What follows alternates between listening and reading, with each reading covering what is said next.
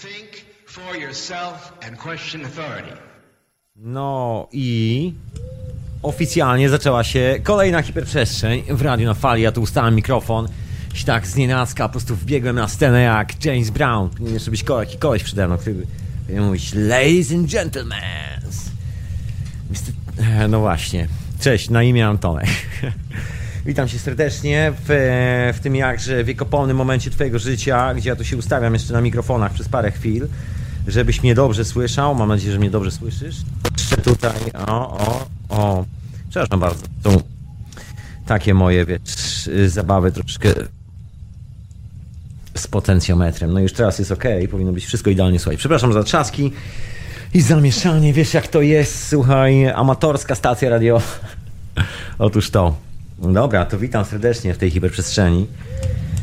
Las w tle, przy ognisku, słuchaj, sobotni wieczór, co ja ci mogę powiedzieć? E, Oczywiście, co mogę ci powiedzieć? No, oczywiście mogę ci pozdrowić, droga mecenasko i drugi mecenasie. Pisano, wielkie dzięki za wspieranie radyjka. Jest oczywiście strona radionafali.com, troszeczkę taka, wiesz, yy, przykurzyła się troszeczkę, o, tak bym to określił, elegancko. Ale pewnego dnia się odkurzy, ale tak czy siak, człowieku, jest strona radionafali.com, wszystko żyje, wszystko działa. My się wakacjujemy tutaj troszeczkę i książę Edward. Książę Edward ma przede wszystkim pszczoły. Ja też zacząłem ostatnio tak brać korepetycję u księcia Edwarda z tematyki pszczelarskich historii. Nie to, że mule zakładał, ale mamy pewne wspólne tutaj, wiesz, takie tam biznesy związane z pszczelarskim światem. Można powiedzieć. No, Pozdrawiam w ogóle książę. Pozdrawiam, yy, pozdrawiam ciebie, słuchaczu online. Pozdrawiam cię, słuchaczu offline. Pozdrawiam ciebie tam obecny na czacie. Co dzisiaj w hiperprzestrzeni? Dzisiaj się poobijam trochę. Nie będę jakiś tak strasznie. Mam tutaj takie przygotowane historie. Zawsze mówię, że mam przygotowane historie i nigdy ich nie wyciągam. to są, wiesz, moje tajne asy w, reklam- w reklamie, w rękawie. No właśnie, tak wiesz, reklamuję sam y, swoją własną przyszłość tym, że pewnego dnia wyciągnę te asy z rękawa. Nie no, ale opowiem, spokojnie, opowiem. Na razie dzisiaj sobie odpoczywam przede wszystkim, bo jestem po tygodniu spraw wąków, kilka rzeczy pozałatwiane, wiesz, jak to w życiu, po, po tygodniu, przy sobocie, po robocie, w środku lasu, ognisko płonie w lesie, dźwięk się rozchodzi, zizu, zizu, zaza. I tak jakoś leci. Ale ja dzisiaj będę kontynuował troszkę te moje piramidalne wątki. No może nie tyle kontynuował, ile, ile wyrzucę taki konspekt troszeczkę. Konspekt, co ja, co ja ogóle opowiadam? Coś opowiadam, na pewno coś opowiadam, zawsze coś opowiadam. W każdym razie wrzucę ten, ten wątek, ten wątek, a ten wątek dzisiaj w ogóle taki bajkowy. Bo ja ostatnio znowu przez przypadek wróciłem, no nie ma przypadków oczywiście, wcale żaden przypadek. E, Wspomnienie młodości, kraina dzieciństwa, do bajek, no do jednej bajki właściwie, do pewnej czeskiej bajki. Otóż to. Otóż to. No już chyba jest e, wszystko słychać, mam nadzieję. Przepraszam bardzo, tak e, monitoruję, czy wszystko jest ok, czy wszystko słychać. Tam widzę, że na czacie wszystko jest ok. Jeżeli coś jest nie tak, to proszę dać mi znak. Ale to akurat w tym momencie na pewno słyszę, że coś jest nie tak. I że, że masz mi dać mi znak. Anyway. Mniejsze o te, o te bajki i tak dalej. Chodzi po prostu o takie zabawne komedie, nie wiem, filmy z dzieciństwa. Trochę sobie tutaj e, powspominałem ze znajomkiem, szczególnie takie czeskie historie. Między innymi ja sobie wspomniałem, e, nie to, żebym oglądał akurat, ale przypomniał mi się film e, Adela nie jadła jeszcze kolacji. Komedia czeska, kostiumowa. Jest, e, jest taka ko- doskonała komedia, z, znaczy doskonała jak doskonała, no nie wiem, może sobie zobaczyć, sam sprawdźcie doskonała. No, w każdym razie jest, jest kolejna taka komedia, która na przykład mówi o, o, podróżowaniu w czasie. Nazywa się Herbata, którą oparzyłem się w jutro. Czy jakoś tak. Kilka takich zabawnych rzeczy, kilka seriali dla dzieciaków, takich jak Adam 84. No, generalnie mniejsza o to. Cała zabawna kinematografia z czasów dzieciństwa. Puenta jest prosta. Wszystkie te bajkowe historie, łącznie z pierścieniem Arabeli, wszelkie te historie, w których rzeczywistość ulega takiemu zagięciu, że z kapelusza wyciągasz nie tylko królika, ale cokolwiek sobie zechcesz. Właściwie nie musisz mieć kapelusza, żeby cokolwiek wyciągnąć. Właściwie to, to wszystko jest magią dookoła. Taki magiczny świat, bo taka jest właściwie puenta, puenta tego oglądania, właściwie może nie tyle oglądania, ile wspominania zwyczajnie y, tych dziecięcych opowieści gdzieś tam y, oglądanych na ekranach szklanych telewizorów. I czy rzeczywistość nie jest taka troszkę bajkowa? Mi się tak wydaje, że jest. I tak nawracając do tych piramidalnych czasów, chcę wrzucić właśnie ten wątek bajkowy, bo oczywiście o ile dzisiaj y, na przykład mi mógł się to ten wątek skojarzyć z jakąś bajką, wiesz, bajkowa historia, ktoś przekręca pierścionek, a tam pojawiają się nie wiadomo jakie rzeczy. Czary, mary. Ktoś machnął ręką, a coś innego wydarzyło. Ale te wszystkie historie są bardzo zbliżone, bardzo podobne, właściwie jeżeli nie, nie tym samym, co opowieści o wiesz, szamanach gdzieś tam w Amazonii, o, o szamanach gdzieś tam na Syberii, o historiach z Afryki, Australii, od aborygenów, od słynnych Goodfellas, czyli lokalnych szamanów, lokalnych ludzi wiedzących, z Indonezji, masa takich rzeczy się dzieje w Azji. My o tym zwyczajnie nie wiemy, bo w Azji jest takim, no właśnie, może po otworzę mapę, po prostu zdecydowanie. Azja. Jest takie miejsce jak Indonezja, Indochiny.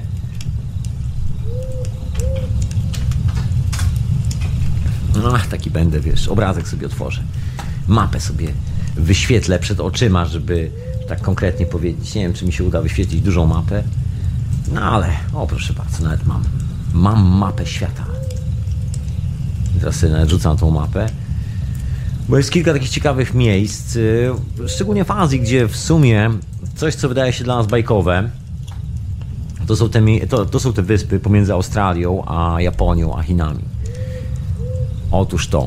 I tam się dzieje tyle zabawnych rzeczy, znaczy zabawnych, y, w sensie magicznych z naszej perspektywy, że to się w głowie nie mieści. Słynna historia, chyba znana każdemu. Jeżeli nie znasz, to koniecznie wpadnij sobie na YouTube'a i obejrzyj. Mm, to jest kawałek dokumentu zrobionego przez niemiecką chyba telewizję RDF, zdaje się. Ale trzeba sprawdzić. Ja w tym momencie nie będę wchodził, nie będę klikał, nie będę tego szukał. Wiesz co chodzi? Wrócisz sobie do domu z tej wyprawy, zdejmiesz słuchawki, jak będziesz pamiętać, to sobie sprawdzisz w internecie. Albo sobie teraz odsłuchując offline, albo teraz słuchając online sobie w sklep. Jedną rzecz, poszukaj, może znajdziesz. Jest takie wideo, autentyczny reportaż, jak to reporterzy pewnego dnia dowiedzieli się, że jest gdzieś tam w Malezji, Indochinach y, i tak dalej, i tak dalej, jest niesamowity gentleman, który robi niesamowite rzeczy. Leczy ludzi przede wszystkim, robi fantomowe operacje. Słynne historie z Filipin, fantomowe operacje, znaczy fantomowe, takie bez, y, mówi się bezkrwawe, w sensie ktoś wkłada komuś ręce do środka, wyciąga i nie ma nawet śladu po tym.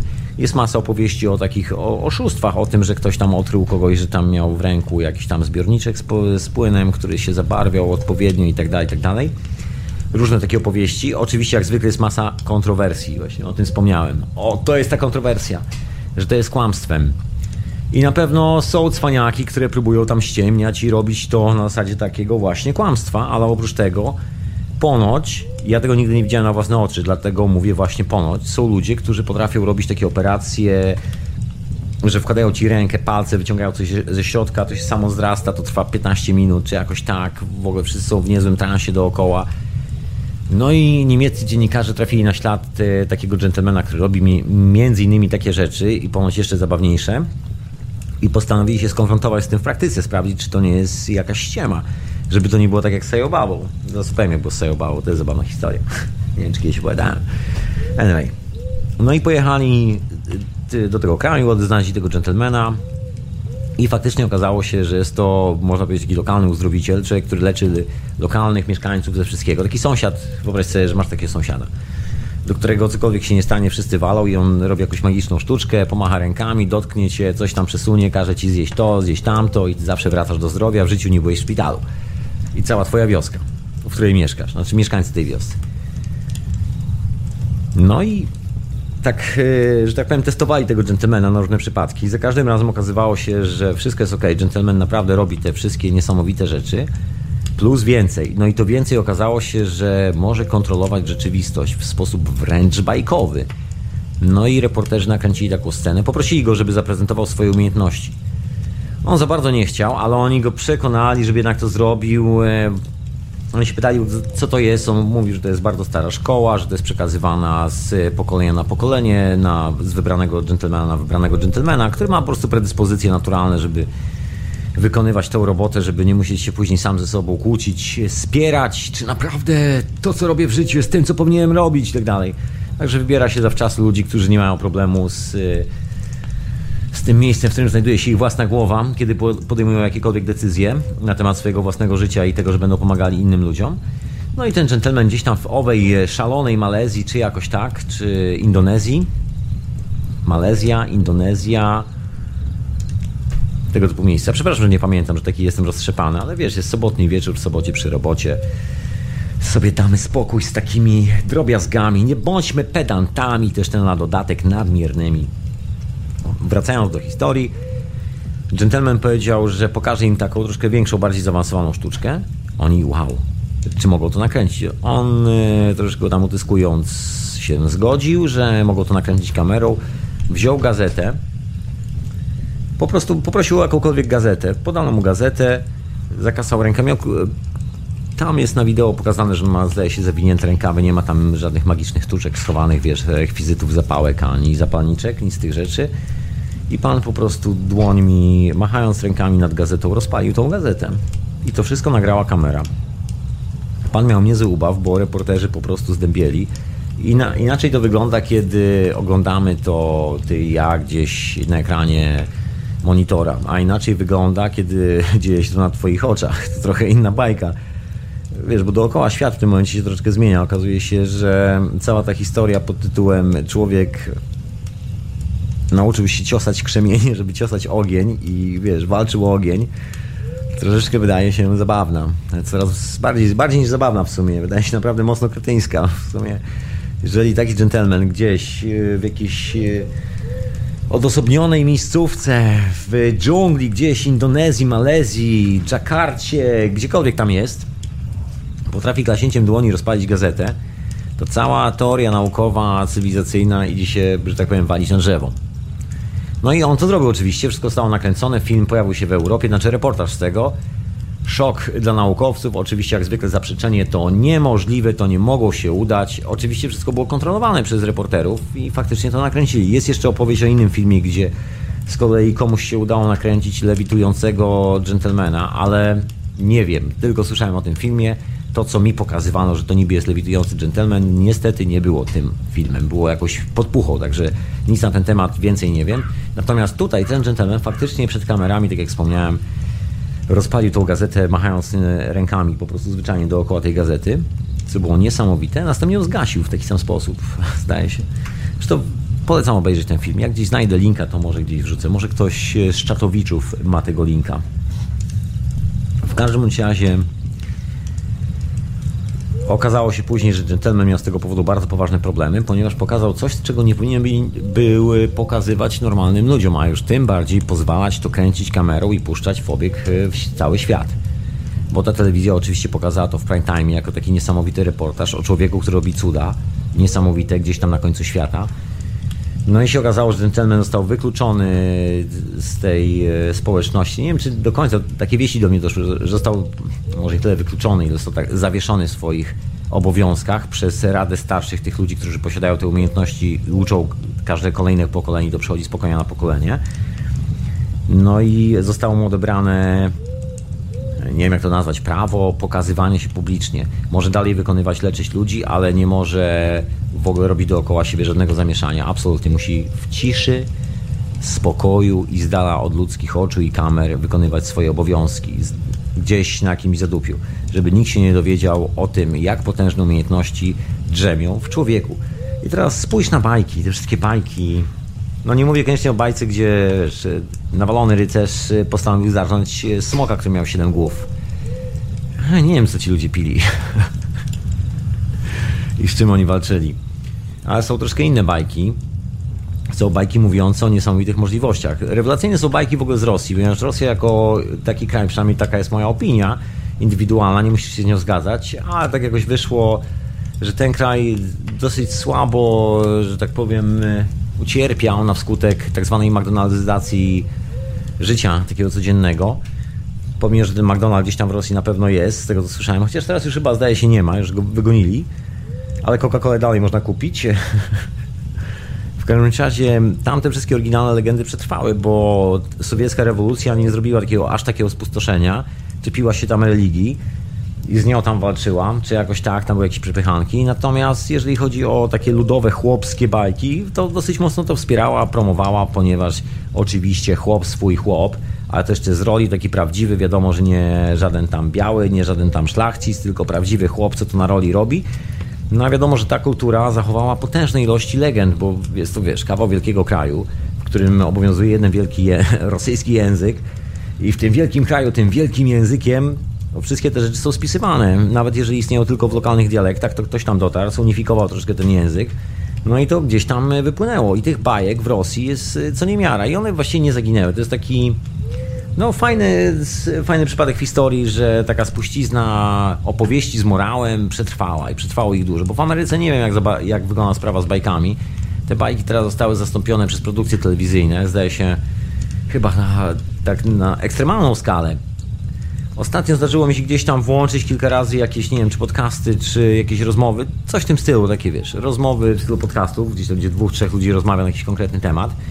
Akurat po polsku, zdarzyło mi się też po angielsku kilka rzeczy i no jest taki ogólny trend, nie jest to tylko i wyłącznie polski, absolutnie, jest taki ogólny international trend, żeby opierać się w swoich rozważaniach na hollywoodzkich filmach, na scenach z filmu, na z filmu sprzed 20 lat, z filmu sprzed 10 lat, na tym, y, na jakiejś roli, którą grał jakiś aktor.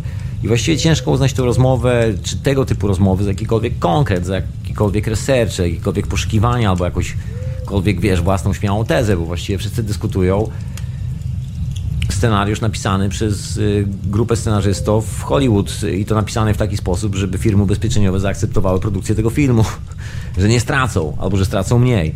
Bo to jeszcze się poprawia scenariusz z agentem ubezpieczeniowym, który mówi, wiesz co, tego nie bierzemy, bo on się słabo sprzedaje i ja tu mogę mieć problem ze sponsorami, tego ci nie ubezpieczymy, ale jeżeli zrobisz to w ten sposób i zmienisz scenariusz, będzie happy end, to obniżymy stawkę ubezpieczeniową za film.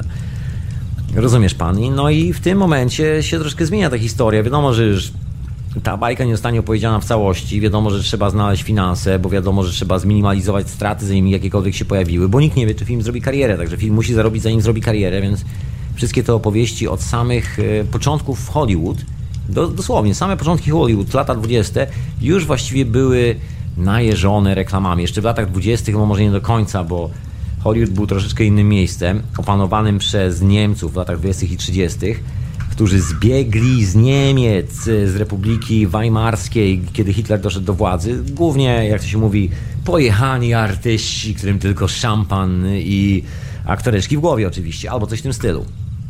Ale z drugiej strony wylądowała tam masa bardzo zdolnych ludzi, którzy, szczególnie scenografów, operatorów, technicznych ludzi od produkcji w ogóle e, filmowej, ponieważ Niemcy mieli jedne ponoć z najlepszych studiów filmowych, więc panowie bez problemu znaleźli robotę w Hollywood.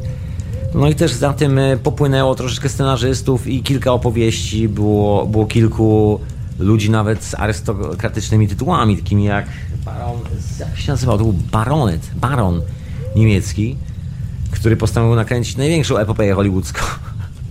Problem polegał na tym, że skręcony materiał zajmował chyba 6 godzin, prawie 6 godzin i był bardzo poważny problem, żeby to skrócić, bo kto wytrzyma 6-godzinny film, e, szczególnie gdzie 4 godziny trwają sceny batalistyczne, bitwy lotniczej otworzonej z I wojny światowej, czy jakoś tak, kręcone z samolotów i tak dalej, także były wielkie walki, bo nie chciał skracać. Mówią, że każdy człowiek musi obejrzeć jego epopeję. On może skrócić do 4 godzin, inaczej traci to sens. Także takie rzeczy się działy. Także było zabawniej, o wiele zabawniej niż w dzisiejszych czasach. Teraz jest to już wyłącznie biznes i dosyć kuriozalnie to wygląda, kiedy wiesz, dyskutując jakiś temat z pogranicza, powiedzmy na dzisiejsze potrzeby takiego troszkę bajkowego świata, powoływać się na film. Ja bym wolał powoływać się na bajki, takie klasyczne bajki. Jeżeli, jeżeli nie ma własnych, to poszperać gdzieś po sąsiadach, może gdzieś tam jakieś bajki ocalały sąsiadów i zobaczyć, czy przypadkiem no nie jest tak, że to my mamy te magiczne właściwości Rozumiesz, kosmiczna, kosmiczna historia, proszę pana, że tak sobie zasyplenie, kosmiczna. I w tym kosmosie te kosmiczne historie nabierają troszkę innego znaczenia. No wiesz. Nie ma za bardzo opcji takiej boskiej, bo religia to taki wynalazek, który się pojawił troszkę później, ale jest opowieść o nadprzyrodzonych mocach. Zresztą z tej opowieści skorzystało też Hollywood, tylko że w troszeczkę patologicznym stopniu. Ja tu jednak wolę zdecydowanie rosyjskie bajki od tej strony niż Hollywood. Tak z latami mi minęło. Nie to, żebym, żebym był jakimś rusofobem, ale tam jest zachowany jakiś taki pierwotny element y, rzeczywistej opowieści, że świat jest dobry, wszystko jest ok, ten biedny, głupi Iwan, który na początku wydawał się głupi, na końcu ratuje królestwo, albo coś w tym stylu, w każdym razie dobry chłopak, który ma dobre złote serce, na końcu wygrywa i wszystko jest ok. Wiesz, takie pozytywne podejście. Bo to, to jest związane chyba, no nie, nie, chyba, to jest związane z tymi niesamowitymi rzeczami z Azji, tym magicznym aspektem naszego życia. Tam jest trochę inne podejście do tego. Nikt nie zastanawia się nad tym, czy jest to zgodne z prawami fizyki. Nie ma takiego pomysłu na rzeczywistość. Okej, okay, prawa fizyki są, bo jest świat białego człowieka gdzieś tam w Europie, który sobie coś takiego wymyślił i wiesz, coś tam robimy, produkujemy jego sprzęt hi-fi, jego technologię, ale wiesz, mamy tu swoje własne życie. Jak urządzamy domek, to urządzamy to po swojemu, tak jak robiliśmy to tysiąc lat temu i tam biały może nam, że tak powiem, skoczyć ze swoimi pomysłami. No co najwyżej tam, e, wiesz, weźmiemy to, co nam się podoba od niego i to wszystko dosyć autonomiczny naród, że tak powiem, ten azjatycki naród. I bardzo dobrze, mają swoją własną kulturę, swoje własne tradycje i tak dalej, i tak dalej. Bardzo dużo ciekawych e, rzeczy, bardzo myślę zdrowych, pozytywnych. Takie troszkę bardziej zdrowsze podejście do życia, bardziej od tej emocjonalnej takiej radosnej strony. Że rzeczy powinny płynąć, że powinny się kleić, że nie chodzi o agresję. To nie jest taki dobry pomysł z, z tym takim skakaniem sobie do gardeł. W każdym razie z tej okazji tam jest troszeczkę inne podejście ludzie też inaczej się zapatrują na swoje własne możliwości i takie rzeczy są możliwe. W Europie też było coś takiego. Nie do końca, tak no, właśnie nie do końca, no przetrwało, w sumie przetrwało, tylko zamieniło się w coś zupełnie innego. Nie, bo oczywiście nie chcę tutaj zbudzać kompleksu tego, że wiesz, my sobie tu mieszkamy, przynajmniej ja mieszkam sobie w Anglii w sumie. Szacując troszeczkę, niby mówiąc w Europie, słyszałem, że o, o jakieś rozłączenie ostatnie, no ale jest to kontynent europejski dalej, tylko że wyspa. Anyway, mieszkając w tej części świata, mogłoby się wydawać, że czary mary zniknęły i zaginęły, bo właściwie one zniknęły kompletnie z takiego publicznego forum. Z, wiesz, o tym się nie opowiada. Nie słyszałem zbyt wielu bajek tak na co dzień, żeby stanowiły taką kanwę do, do życia, że ktoś na przykład się opiera i mówi ha, ha, ha, to jak w tej bajce o tym i o tym. Ja jeszcze pamiętam z dzieciństwa, czasami dawno, dawno temu, bajki były takim punktem zaczepienia troszeczkę podczas rozmowy, jak się z kimś rozmawiało, znaczy bajki, takie wiesz, historie, które każdy dobrze znał słynne jak Zabłocki na mydle i tak dalej, i tak dalej. Słynne powiedzonka, które wynikały właśnie z tych bajek, z tych opowieści, których każdy się nasłuchał w dzieciństwie do oporu. I troszeczkę tego funkcjonowało w języku. Tu już powoli to znika, tu już właściwie zostało to kompletnie przejęte przez popkulturę, filmy hollywoodzkie i tak dalej, i tak dalej, i tak dalej. Zresztą w Polsce i w każdym kraju częściowo zawsze jest przejmowane przez taką bieżącą kulturę. Teksty z ostatniego modnego filmu, które zawsze krążą gdzieś tam po świecie. Dosyć naturalna historia. Ale wracając do tych bajkowych rzeczy, o ile w, Euro... w Niemczech przetrwało jeszcze troszeczkę bajek, właśnie tam też jest trochę takich czarodziejskich bajek o niesamowitych zdolnościach, umiejętnościach ludzi. We Francji nie wiem, właśnie niewiele spotkałem z tego tematu, także ciężko mi cokolwiek powiedzieć. W Czechach jest sporo takich bajek, w Polsce jest, jest parę, jest trochę. No a w Rosji to jest taka potęga, bo oni właściwie zbierali, krali chyba zewsząd. trochę jak Imperium Rzymskie, tylko że Imperium Rzymskie kradło pieniądze, bo sobie wymyśliło, że świat polega na pieniądzach, a a Rosjanie chyba po, po, zaadaptowali, pościągali wszelkie możliwe bajki z tych wszystkich e, takich dalekich miejsc, łącznie z Azją. Przecież to jest potężny kraj, tam jest masa ludzi z różnymi tradycjami, począwszy z Mongolii, a skończywszy gdzieś tam na moskiewskich i białoruskich, ukraińskich historiach. Także jest dosyć duży przekrój tych opowieści. W każdym razie, o ile tam jeszcze w bajkach, to ja sobie myślę, że jak na ironię, to jest taki bardzo ważny element rzeczywistości. To nie jest tylko bajka, to jest coś, co przetrwało do dzisiaj, tylko że w troszeczkę innym wymiarze. W naszym wymiarze może nie do końca na takich zasadach, że jest to używane, praktykowane, jest, jest gdzieś tam schowane pod dywanem, ale wiesz, jak coś się dzieje, coś jest potrzebne, to jest kilku koleś, którzy wyskakują, poklaska, po, poklaskają trochę w ręce i zapali się gazeta, bo mają takie umiejętności, także nikt się za bardzo tym nie martwi, nikt, nikt nie, nie zastanawia się nad takimi rzeczami, czy coś takiego istnieje. Natomiast w naszej kulturze jest trochę, trochę innego, może tro, trochę coś innego. My się ciągle zastanawiamy, czy, czy możliwe jest przekroczyć tą niewidzialną granicę, czy, czy jest coś więcej niż tylko to, co mamy dookoła w portfelach. jest, oczywiście, jest. W naszym przypadku szczęśliwie nie jest tak źle, bo tym tak zwanym cywilizowanym świecie sprawy poszły troszkę innym tokiem. Pojawiła się nauka, pojawiły się całe te zamieszanie uniwersyteckie i nawet pomimo tego, że to było mocno sponsorowane, żeby człowiek się zbyt wiele nie dowiedział na swój własny temat, to nawet tam wyszło kilka ciekawych rzeczy. Jedna z tych e, bardzo ciekawych rzeczy tak wyszła bardzo mocno jak się okazuje prawdopodobnie jest to bramka do innego wymiaru, dosłownie takim czarodziejskim znaczeniu, jeżeli ktoś oglądał czeską bajkę Pierścień Arabeli, to jest dokładnie coś w tym stylu, że wiesz, zakładasz pierścionek, przekręcasz, Make your wish, mówiąc z angielskiego, czyli wypowiedz swoje życzenie. I to się dokładnie dzieje. Jest coś takiego, jest taka, jest taka możliwość. I to wcale nie jest żart. Jest to jak najbardziej fizyka, fizyka nuklearna. Bajki się troszkę zamieniły w fizykę nuklearną w dzisiejszych czasach, poważnie. Wracamy do naszej, do naszej magii. Magii, ale nie tej do zupy, tej, która wiesz, zmienia smak zupy, tylko tej czarodziejskiej magii. Czarów, marów, które były w bajkach i z bajek troszkę zniknęły w Europie.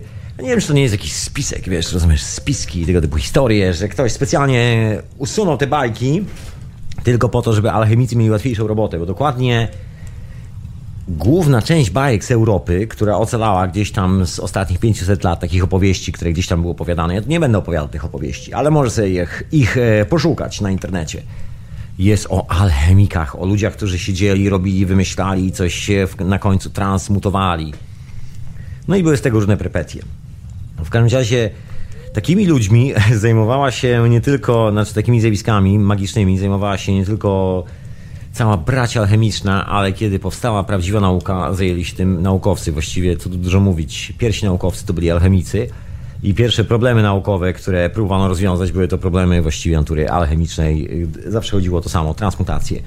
Tutaj powołam się na naszą rodzimą rodaczkę, Marii Curie Skłodowską. Czym się zajmowała? Marii Curie Skłodowska właściwie bo mówi się mu dużo na temat, wiesz, ich odkryć, małżeństwa oczywiście, Curie Skłodowski i tak dalej, i tak dalej. E, zawsze zapomina się dodać jednej rzeczy, że Marie Curie pracowała nad jedną sprawą, nad transmutacją, ponieważ wierzyła w to, że jest to możliwe. Nie przeczytasz tego oficjalnie, musisz e, złożyć specjalny wniosek, założyć specjalne rękawiczki, wejść ze specjalnym gentlemanem do specjalnego pomieszczenia, gdzie są przechowywane manuskrypty owej damy, ponieważ są mocno radioaktywne i jest obawa, że po prostu się troszeczkę napromieniujesz, jakbyś że tak powiem, czytał w oryginale, dotykał tych materiałów, także trzeba specjalne, że tak powiem, środki ostrożności tam przedsięwziąć, zanim się weźmie do ręki. No i jest tam kilka takich ciekawych zapisków. Zresztą co tu dużo mówić, Maria Curie była gwiazdą e, swojego, że tak powiem, salonu i nie tylko swojego salonu, wielu salonów w, w Paryżu. Nie wiem, czy tu nie wspominałem. Wiesz, gubię się troszkę, już opowiadam tę historię w radiu. Czasami zapomnę, czy coś mówiłem, czy nie. Ale wracając do Marii Curie. Marie Curie lubiła badać wszystkie te tajemnicze rzeczy, ponieważ ponoć wtedy w Europie było więcej takich dżentelmenów, którzy potrafili robić takie rzeczy jak ci dżentelmeni, którzy, którzy proszę ja ciebie, teraz pojawili się w Azji i pokazali te dziwne sztuczki związane z odpalaniem gazety za pomocą rąk. Wiesz o czym mówię. No i z tej okazji, że badała takie rzeczy, co dużo mówić, stało się to częścią nauki. Właściwie był to taki pomysł Marie Curie, że kiedy odkryje to tajemnicze promieniowanie, które powoduje, że niektórzy z ludzi, których poznała w swoim życiu, lewitują, unoszą się nad ziemią, no to ona też będzie mogła lewitować, unieść cokolwiek będzie chciała unieść, że są niewidoczne moce, które naświetlają klisze fotograficzne i tak dalej, i tak. Moce eteru, moce promieniowania eteru i tak. Oczywiście w naszych czasach jest opowiadane jako taka ścisło naukowa, matematyczna wiedza oparta o wzory. W rzeczywistości nie było za bardzo żadnych wzorów. Znaczy były wzory, ale bardziej kwestia dotkryny, czego szukamy. Szukamy bajki. Szukamy momentu transmutacji, szukamy momentu latania na latającym dywanie albo bez dywanu, po prostu unoszenia się w powietrzu. Szukamy tego typu rzeczy. No i żeby było zabawnie, gdzieś ta nauka, nauka oficjalna, której nam, e, którą nam zaproponowano w postaci praw newtonowskich poszła sobie jednym torem, ale to, nad czym pracowała Marie Curie i wielu, wielu, wielu innych ludzi, bo można tak wymieniać sporo nazwisk z ostatnich 200 lat, bardzo poważnych naukowców, którzy są znani przeze mnie i przez siebie z takich e, niby bardzo konserwatywnych niby poglądów, chociaż w rzeczywistości to jest tylko zmanipulowana historia na ich temat. W rzeczywistości panowie byli troszkę bardziej magikami niż fizykami, jeżeli o to chodzi, bardziej alchemikami. Panie też. Y, no i z tej okazji, że, że tak to się potoczyło, część tej wiedzy wylądowała gdzieś tam na dalekich obszarach fizyki jądrowej, neutronowej, bo tam się okazało, że mając substancje radioaktywne mamy do czynienia właśnie z owym tajemniczym polem, niewidocznym polem, które przewala wszystkich na drugą stronę, dzieją się niesamowite rzeczy.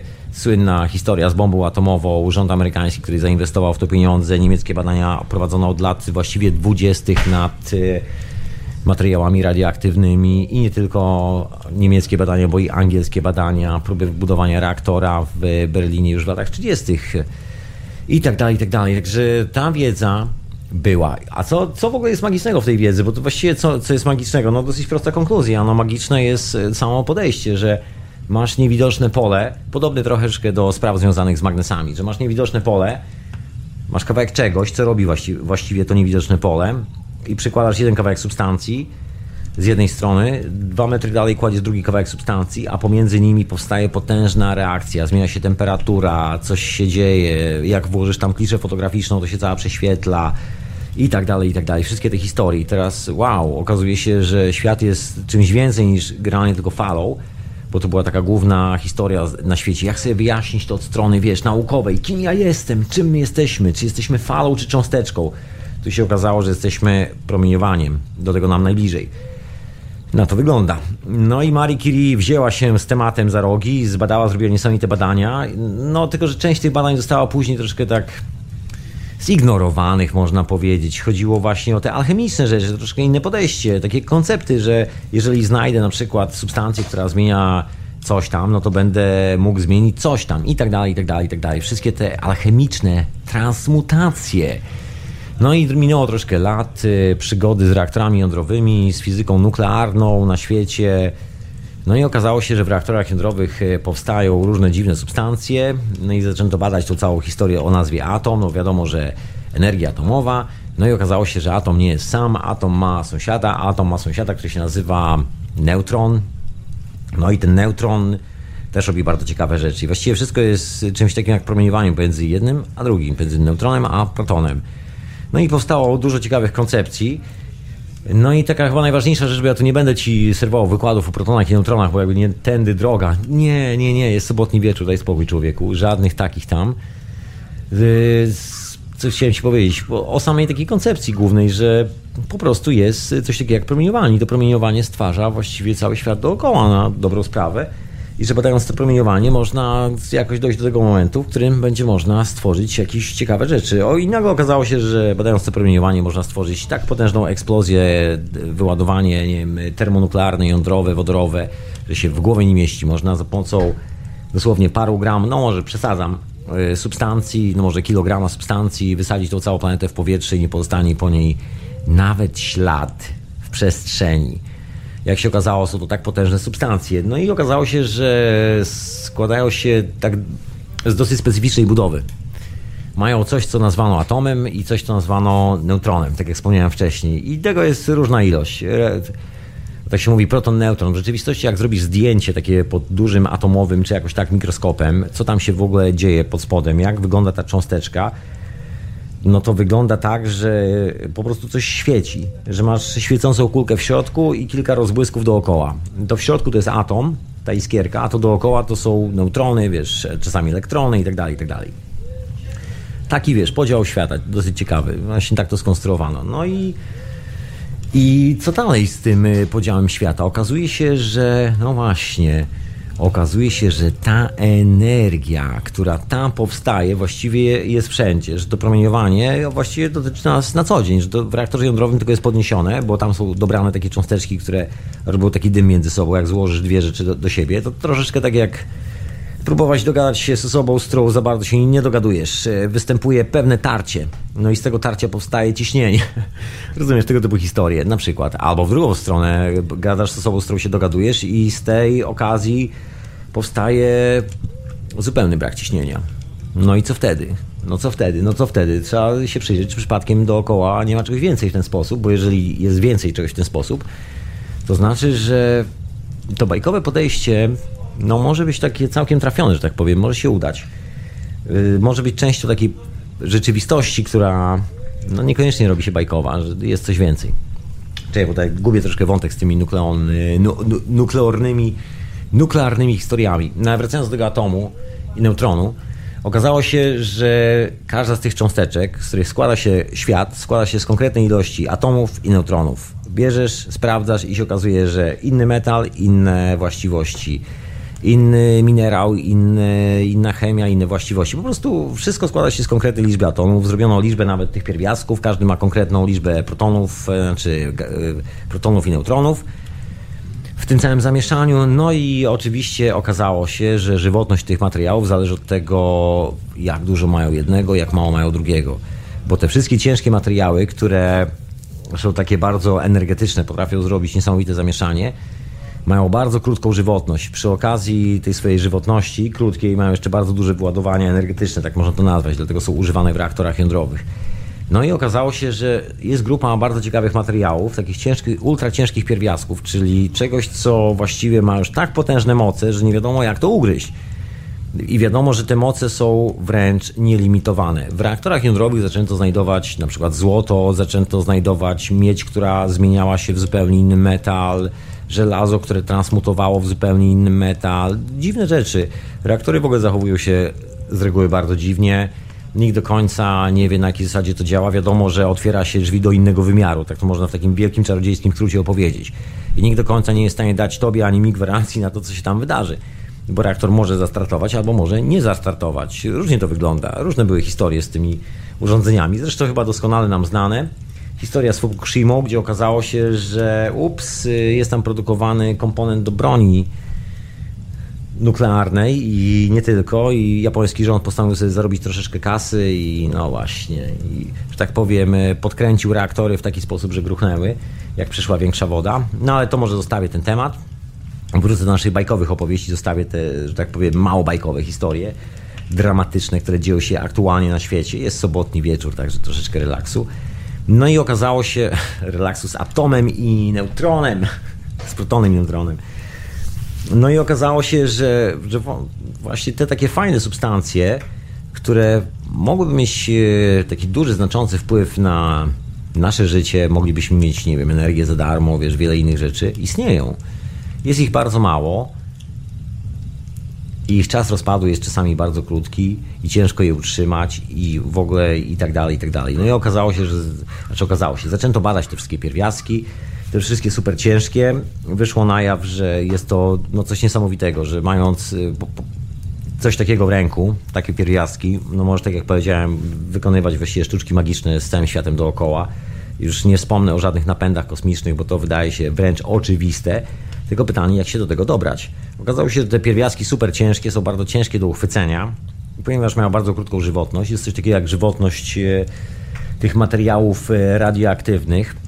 To jest żywotność izotopów. Tego się używa do określania wieków archeologii, czyli bada się na przykład konkretne izotopy i wiadomo, że normalnie w czymś, co jest teraz, jest ileś tam izotopów, a jak coś przeleżało w Ziemi, to część izotopów się rozpadła i jest ileś tam mniej i można sobie, że tak powiem, policzyć o ile, o ile te izotopy znikają w przeciągu na przykład 100 lat, czy tam 50 lat i sobie przemnożyć i nagle wychodzi, tadam, mamy obiekt, który ma na przykład 3000 lat, bo na to wskazuje liczba izotopów w tym materiale. W stosunku do materiału, który jest produkowany współcześnie, w dzisiejszych czasach. Także tak to się bada. No i okazało się, że że to nie koniec tej bajki, że to nie jest tak, że skończyła się cała historia, odkryliśmy, że są super ciężkie materiały, które robią niesamowite sztuczki magiczne i na tym się wszystko skończyło, bo są one utrzymywane przez, przez tylko pewien czas w specjalnych warunkach w reaktorach jądrowych albo specjalnych laboratoriach do tego zbudowanych. Nikt tego w domu nie jest w stanie powtórzyć. A dzieją się sztuki naprawdę magiczne, niesamowite. No i pewnego dnia okazało się, że jest, że jest magiczna historia Pojawiły się nawet magiczne numery w tym wszystkim. Okazało się, że powstała bardzo ciekawa teoria. Ciężko jest utrzymać takie warunki w domu, tak jak wspomniałem. No i pojawiła się bardzo ciekawa koncepcja, że kiedy że gdyby się tak przyglądać temu, co się dzieje w reaktorach, to wszystko wskazuje na to, że to nie jest koniec tej opowieści, że to nie jest tak, że wszystko się kończy w tym miejscu, gdzie do tej pory wszystko znikało. Właściwie okazuje się, że zaczyna się troszeczkę inny, inny, inna rzeczywistość, inny wymiar, inny świat i pojawiła się koncepcja wyspy stabilności. Tak to się nazywa w fizyce. To jest taki pomysł, że jest takie miejsce, w którym kończą się wszystkie znane nam cząsteczki, które mają konkretną liczbę, nie wiem, tych neutronów, protonów itd., tak itd. Tak Kończy się wszystko, co znamy, wszystkie atomy, wszystko, wszystko, wszystkie pierwiastki, e, o, o których wiemy, znikają. To morze dookoła, w którym znikają te wszystkie pierwiastki, które znamy, nazywa się morzem niestabilności w fizyce. Jest taki moment, do którego jesteśmy w stanie, że tak powiem, zaobserwować jakiś kawałek czegoś. Nie wiem, jak to wyjaśnić, bo to troszeczkę, troszeczkę taka kwadratowa sprawa i obawiam się, że mogę się trochę pogubić, żeby to było klarowne, żeby ci nie zamieszać w głowie. Sobie mamy kawałek na przykład stołu drewnianego i do pewnego momentu jest to kawałek drewna i następuje jakiś taki moment w czasie przestrzeni, gdzie te wszystkie nasze cząsteczki tracą stabilność, izotopy się rozpadają, drewno się rozpada, znika i w ogóle nie, nie było w ogóle nawet tematu. Nikt nie wie nawet, że coś tam kiedykolwiek było. Taka zwykła historia. I wszystko, że tak powiem, se pływa na, tej, e, na tym morzu niestabilności i tworzy taką wyspę tych wszystkich cząsteczek, z których składa się cała rzeczywistość. I się okazuje, że to nie jest wszystko. Że to tylko część tej całej historii, bo tuż za, gdzieś tam za horyzontem znaleziono cząsteczki, które wykazują na, na istnienie czegoś takiego, co w fizyce nazwano wyspą stabilności, na morzu niestabilności. Otóż to, czyli okazuje się, że gdzieś tam daleko za horyzontem, kiedy już liczba protonów, neutronów jest zupełnie inna, gdzie się zmieniają proporcje pomiędzy jednymi a drugimi, nagle pojawiają się nowe cząsteczki, które mają nieprzeciętnie długą żywotność, są nieprzeciętnie energetyczne i niekoniecznie są radioaktywne. Tak jak sprzęt, który badała Marii Curie-Skłodowska. Wyobraź to sobie. Taka historia. No właśnie.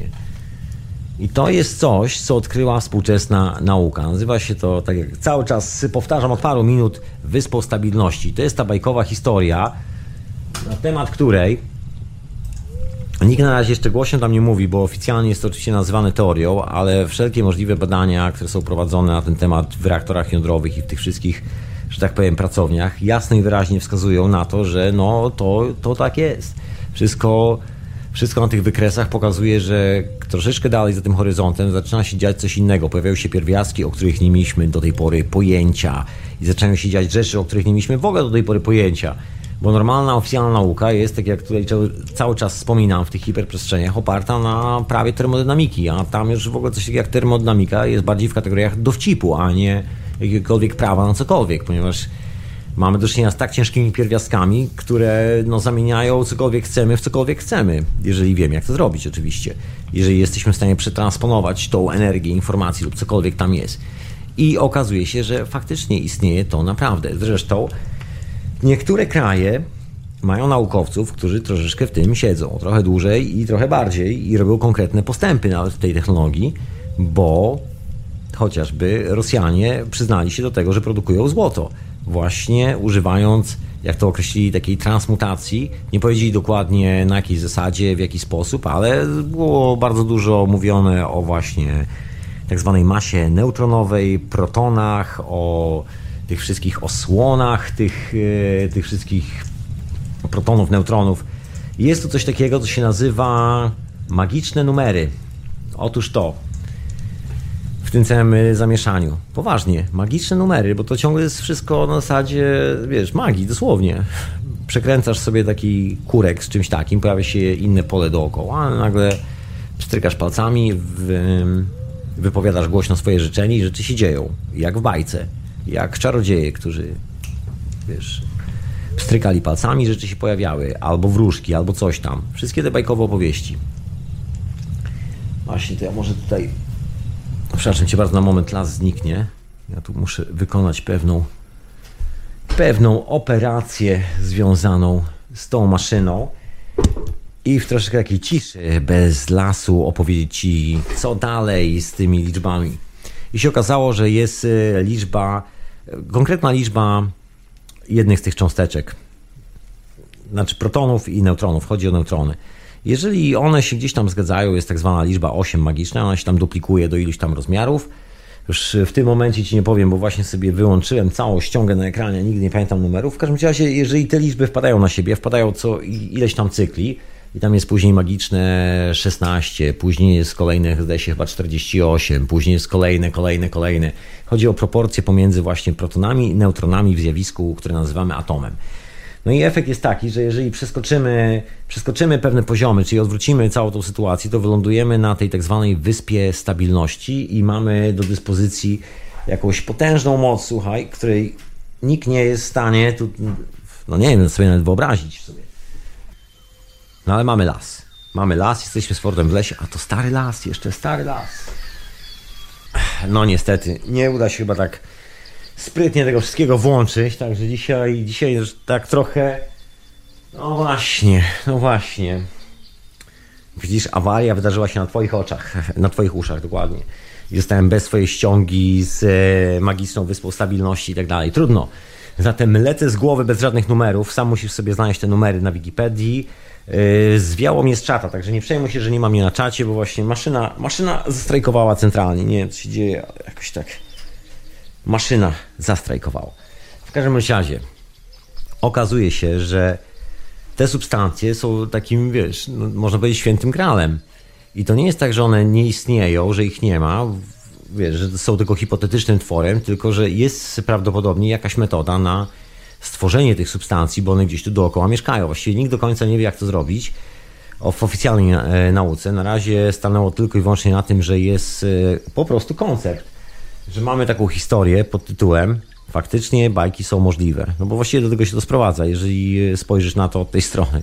No bo bajki są po prostu w tym momencie już możliwe. Nagle się okazuje, że mamy cząsteczki, które możemy modelować sobie w dowolny sposób i, i posiadają taką, że tak powiem, masę swoją własną, że możesz za pomocą tych cząsteczek zbudować reaktor, który, no nie wiem, będzie przenosił w czasie, przestrzeni, będzie robił cokolwiek będziesz chciał.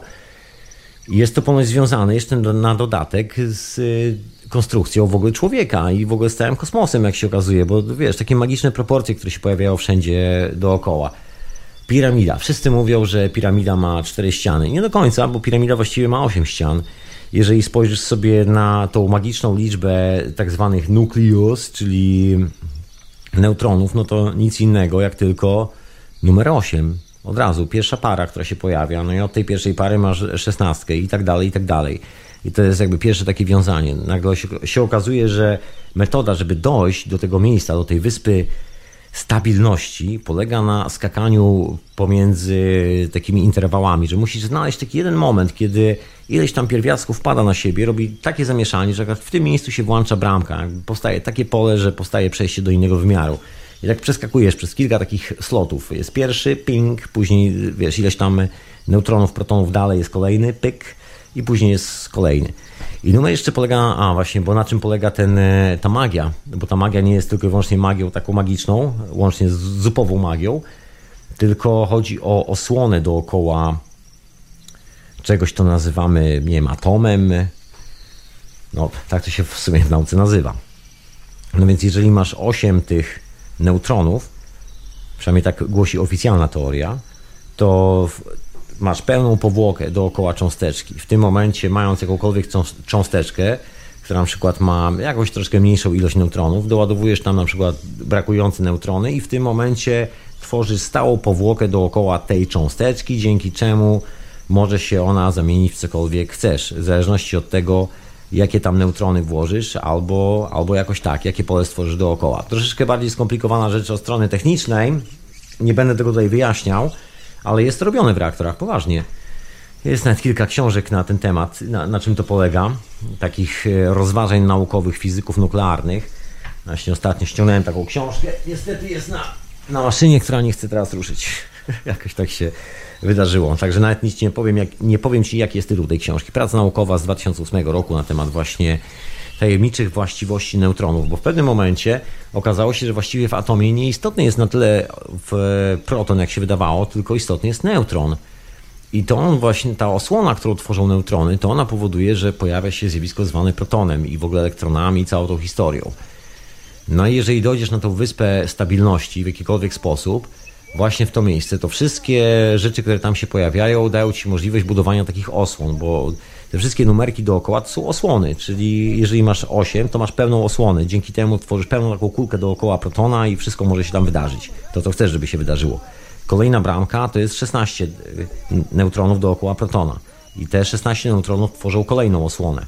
I tak dalej, i tak dalej. Jeżeli dasz 17 albo dasz 15, nie będziesz mieć pełnej osłony. To jest ta magiczna liczba, która tworzy osłonę, tylko ta sekwencja. Troszeczkę jak y, może powiedzieć równanie Fibonacciego, na tej samej zasadzie, że masz konkretną sekwencję liczbową, która zawsze zamienia się w piękną kulkę, która tworzy taki, no właśnie, taką sferę dookoła tych wszystkich zjawisk i dzięki temu to działa.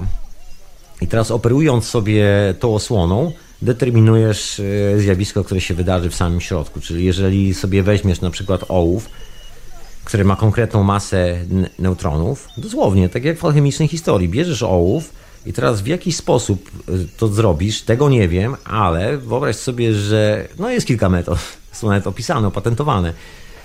I e, bierzesz sobie drugi materiał, który ma brakujący na przykład neutron albo dwa, brakujące dwa neutrony do pary albo osiem jakoś tak i uzupełnisz, to nagle się okaże, że suma tych neutronów z jednej substancji i z drugiej jest taka sama jak na przykład złoto. I w tym momencie, jeżeli zaczniesz reakcję, to zamieniasz cały swój ołów w złoto. Ciekawa historia, bo jak się okazuje, ta alchemia, czyli ta transmutacja zamiany ołowiu w złoto, nie jest taką teoretyczną historią, która polega na tym, że wiesz, ktoś sobie wymyślił, że możesz zamienić jedno na drugie. Nie, to się, to się bierze z bardzo takiej konkretnej sprawy zwanej fizyką nuklearną. Okej, okay, kiedyś się brało z alchemii, kiedyś być może alchemicy nie mieli o tym pojęcia, ale teraz, kiedy mamy mikroskopy, mamy urządzenia, mamy mierniki, możemy się przyjrzeć sprawie, nagle okazuje się, że no jak najbardziej jest to serio historia. Nie jest to żaden science fiction, nic z tych rzeczy. Jest to po prostu normalnie fizyka nuklearna i to jest główny powód, dla którego w reaktorach manifestują się różne substancje. Tylko, że w reaktorach ta energia jest wyzwalana za pomocą energii radioaktywnej. To jest ten szybki czas rozpadu cząsteczek.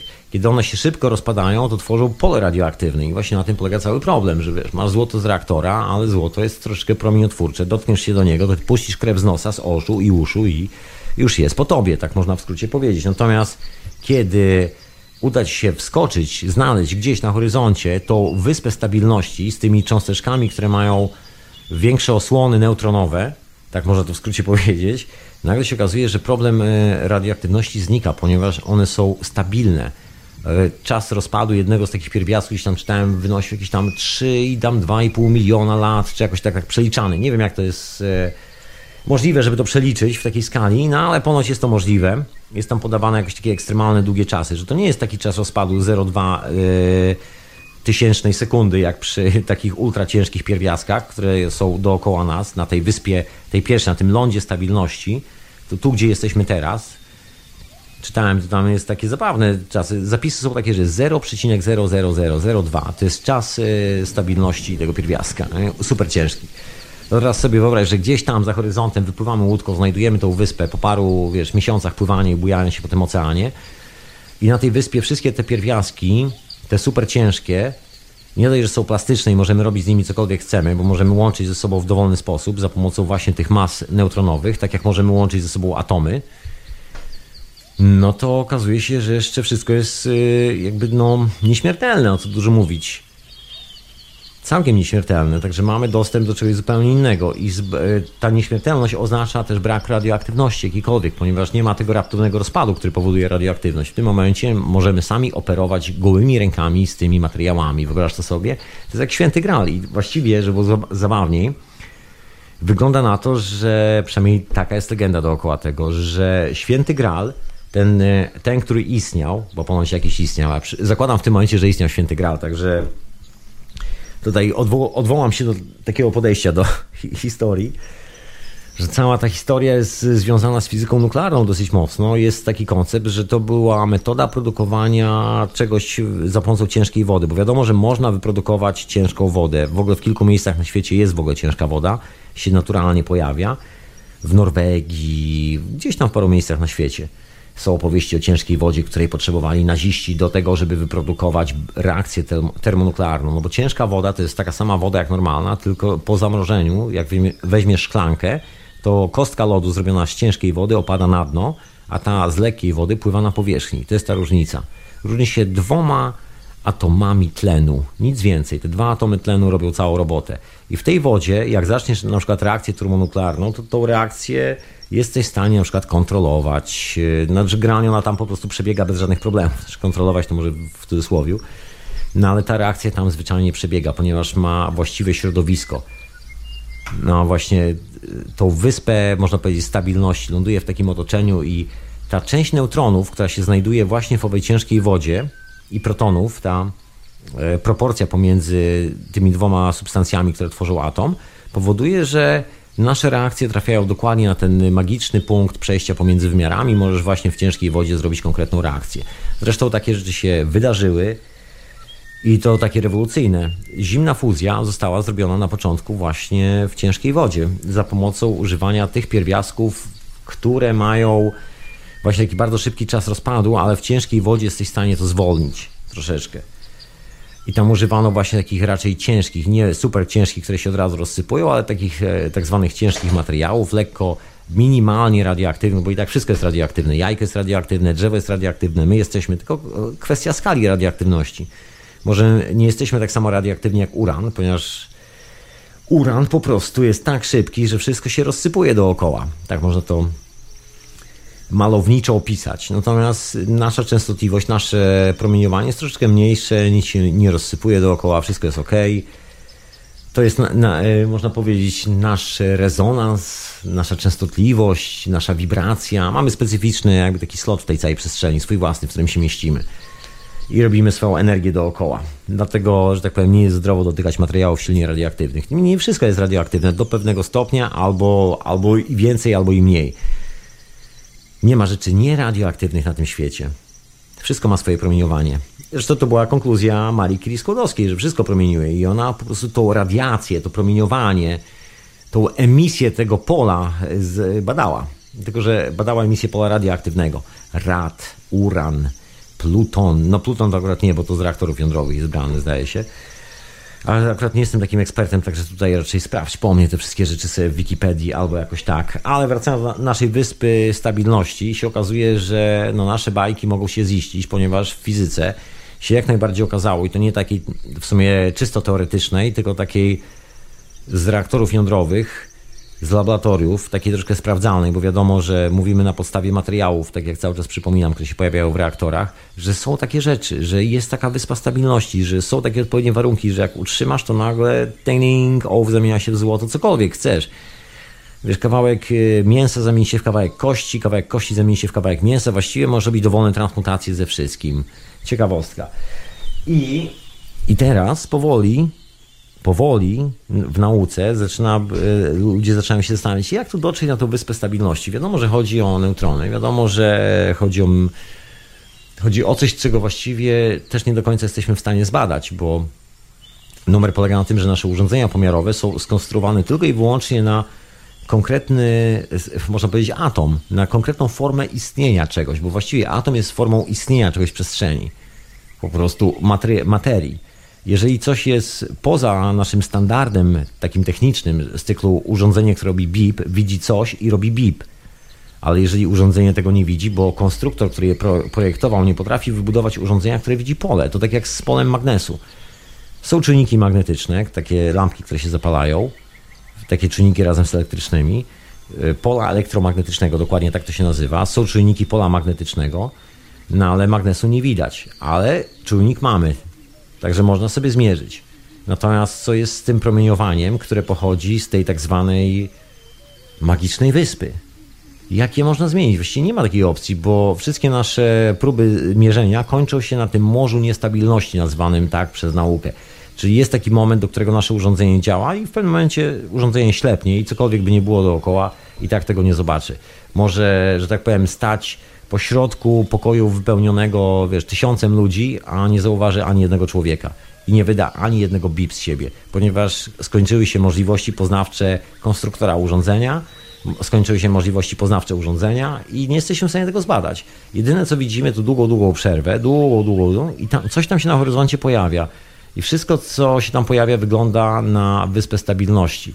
Wszystkie zdjęcia z reaktorów rozpadu tych cząsteczek, kiedy są stabilne, kiedy nie są stabilne i tak dalej, i tak. Ciekawa teoria, która okazuje się, no, niekoniecznie jest teorią. Zaczyna wyglądać coraz bardziej rzeczywiście. Bo tak do tej pory wszyscy mówili, a tam takie, wiesz, są prawa fizyki. No nie ma praw fizyki. Fizyka to jest próba opisania tej radiacji, tego promieniowania tych pól, nic więcej. I to taka dosyć nieudolna, bo opiera się na mechanice, a to się okazuje, że cała mechanika nagle bierze w łeb. Nie takiego jak mechanika, bo ty jesteś w stanie stworzyć takie pole, taką radiację, że ty właściwie robisz wszystko bez mechaniki. To jest to, czym my i czym się zajmowała właśnie Marie Curie.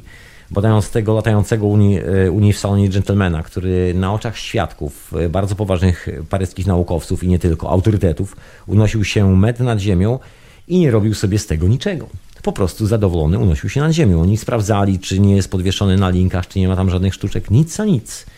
Się okazało, że dżentelmen potrafi się unieść. Czyżby przypadkiem owo promieniowanie? Czyżby właśnie to coś, co już nie jest radioaktywne, ma bardzo długi czas rozpadu i no to pole zachowuje się już troszeczkę inaczej, bo to pole jest związane z tymi organicznymi rzeczami. Nie przez przypadek ludzie, którzy zajmowali się radiacją jakieś 100 lat temu, zajmowali się w dużej mierze medycyną i żywymi organizmami.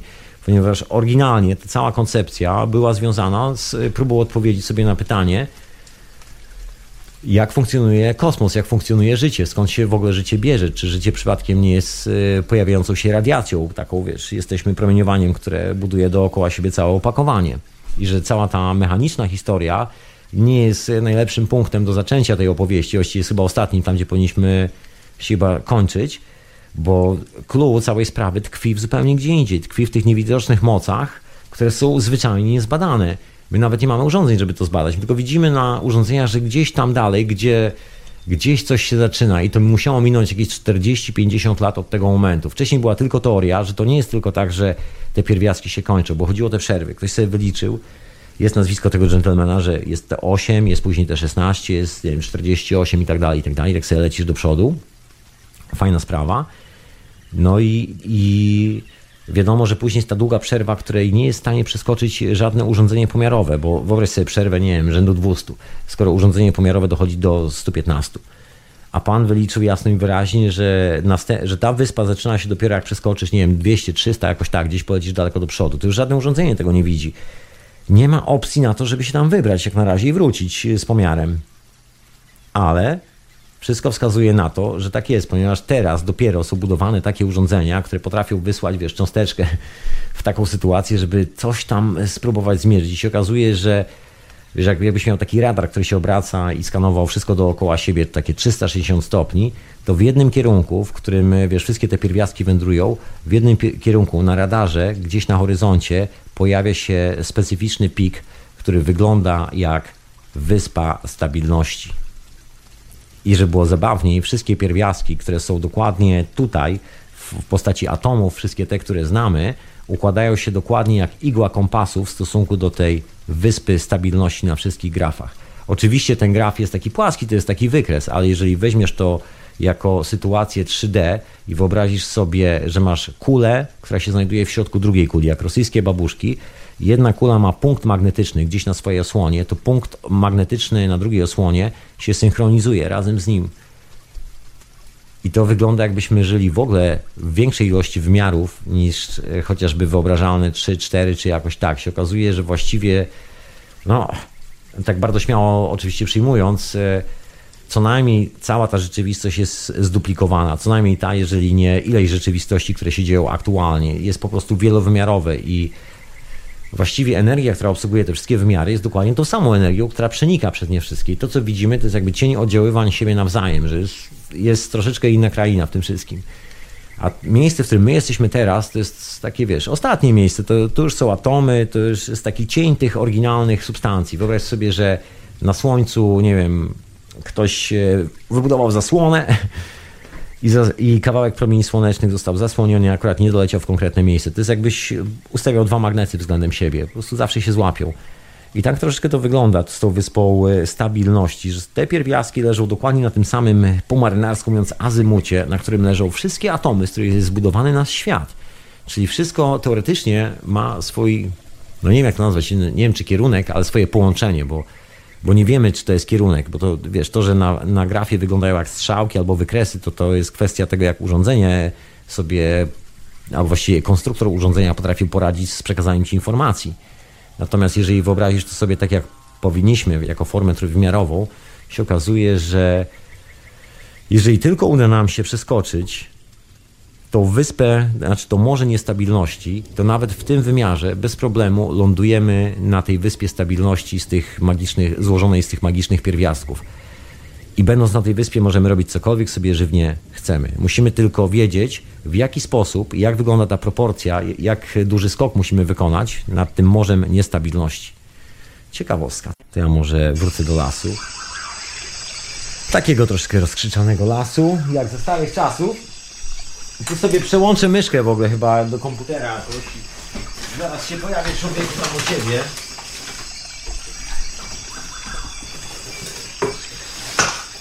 No właśnie. A może po prostu będę kontynuował tą opowieść, yy, prowadząc słuchowisko radiowe w poszukiwaniu urządzenia zwanego myszką. Okej. Okay. Dobra, wracając do naszej wyspy stabilności. Historia jest jeszcze zabawniejsza. Właściwie okazuje się, że zahacza o, o coś, co nazywamy nanotechnologię. Coś, co niektórzy lubią nazywać energią kształtu. Przepraszam za te hałasy, ale no, musi powstać słuchowisko radiowe. Muszę odszukać zapasową myszkę, która tu się gdzieś pałęta, gdzieś pomiędzy reklamówkami i chyba chyba się udało. Chyba się udało i chyba zadziała. Także zaraz będę z powrotem na czacie radia, zaraz będę z powrotem na Skype'ie. Uch, chyba się udało. Momencik, ja to odplątuję. No to może, to może będę kontynuował tą swoją opowieść oczywiście. No więc się okazało, że struktury organiczne, takie jak choćby skrzydełka owadów, jak choćby niektóre rośliny i tak dalej, i tak dalej. Jeżeli jesteś, e, że tak powiem, zaprzyjaźniony z pracami, no może nie tyle z pracami, ale z, e, z informacją o tym, czym się zajmował gentleman z Rosji o nazwie, o nazwisku Grabelnikow, no to może, to chyba myślę sprawy są dla Ciebie jasne. A jeżeli nie wiesz, kim był e, Messier Grabelnikow, już Ci wyjaśnię, był to takim naturalista, biolog. Momencik, już podłączam urządzenia. Okej, okay, już jestem chyba podłączony, także możesz o, spokojnie wrócić do opowieści wreszcie. Okej. Okay. Wszystko działa. Czekaj, czekam aż zadziała. Och. No to, to sprawdzamy działanie urządzeń peryferyjnych. Mam jakąś sensacyjną historię po sterowaniem tym komputerem. Okej, okay, chyba zadziałało. Jest.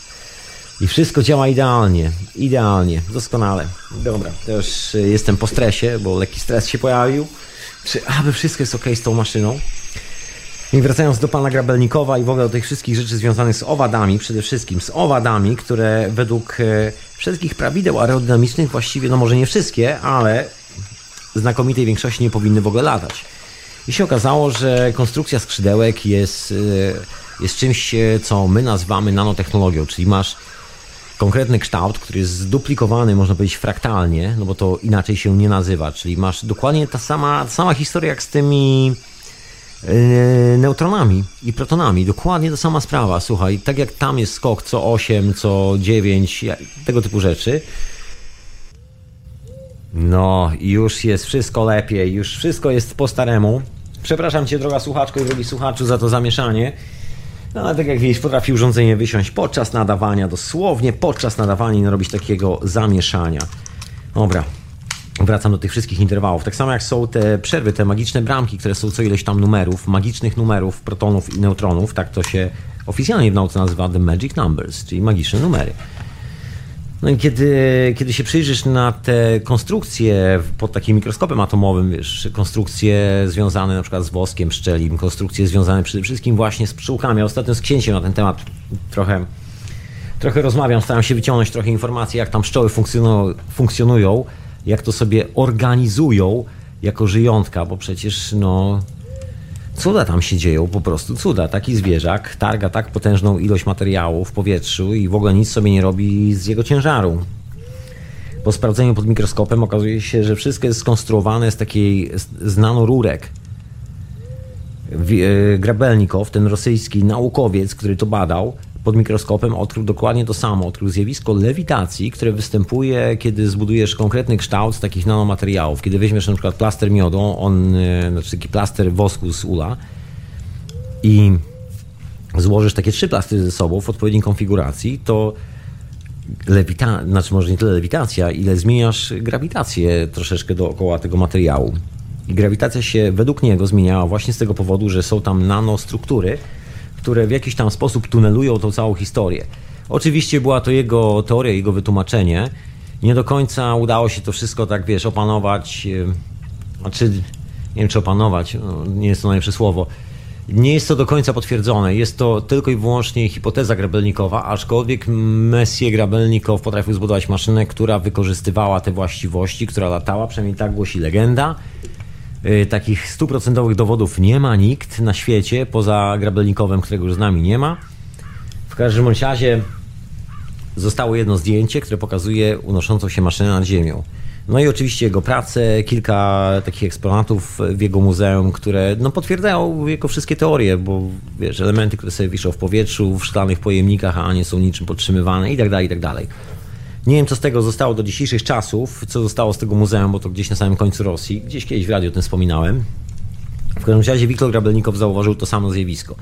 Zostawił tutaj jego wytłumaczenie, bo wiesz, co naukowiec na świecie, to troszeczkę inne wytłumaczenie naukowcy, też rosy, rosyjski naukowiec w, w Skandynawii, w Szwecji, zdaje się w Sztokholmie na uniwersytecie, na wydziale e, ceramiki, materiałów ceramicznych i nadprzewodników odkrył podobne zjawisko, że kiedy się zrobi odpowiednią glinę w bardzo prosty sposób, zmiksuje się z kawałkiem miedzi, to, mina, to ta glina ma troszkę inne właściwości grawitacyjne. Nagle troszkę przestrzeń się załamuje dookoła, dzieją się inne rzeczy.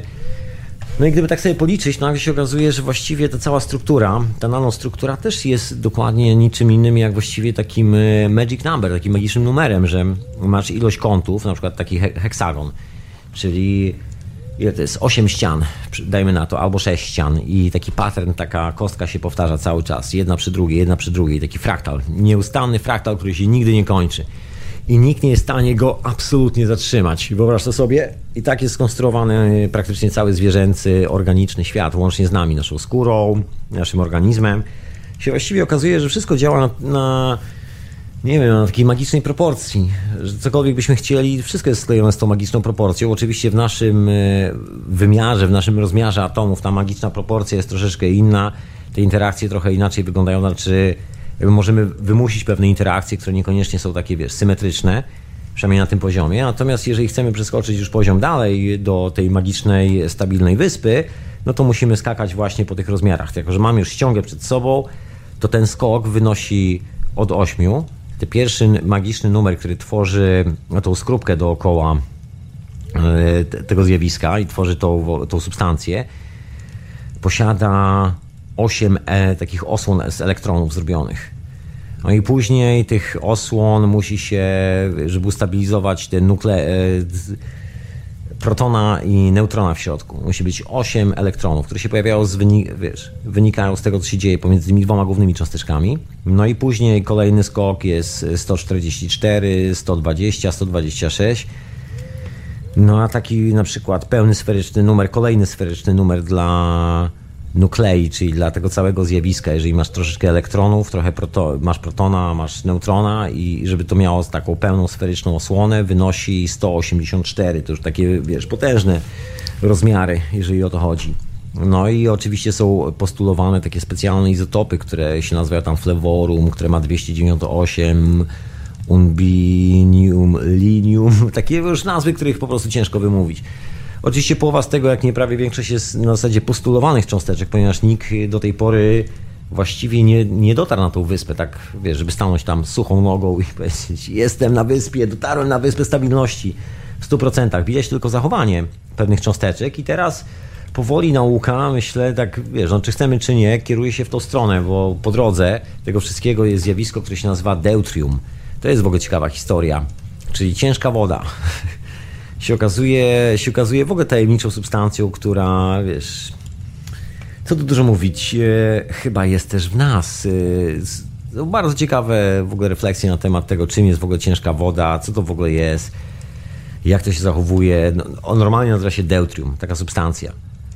To jest właśnie to, o czym ci mówiłem, że Norwegowie to mieli i Niemcy mieli użyć, ale alianci zbombardowali, zdaje się, ten cały transport ciężkiej wody, także wszystko spłynęło, czy tam spuścili tą ciężką wodę. Niemcy nie mieli okazji do skończenia reaktora.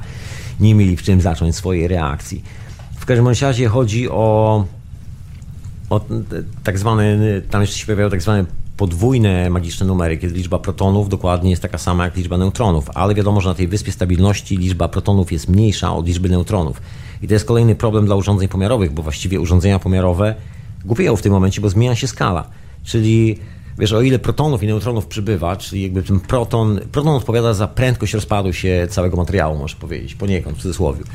Natomiast neutron powoduje, znaczy odpowiada za jego moc.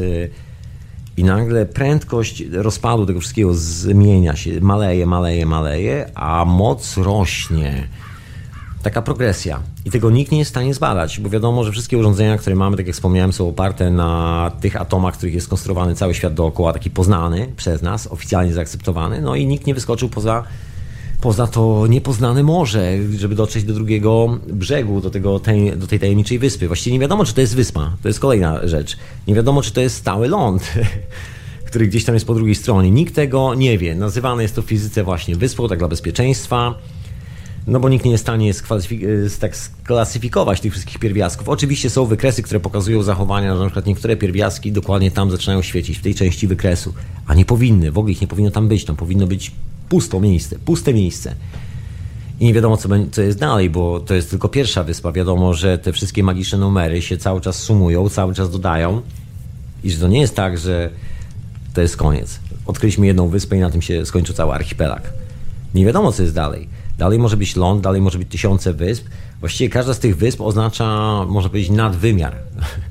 Przejście do czegoś, co jest no, nadwymiarem nad tym, w czym my funkcjonujemy oryginalnie. Taka ciekawostka.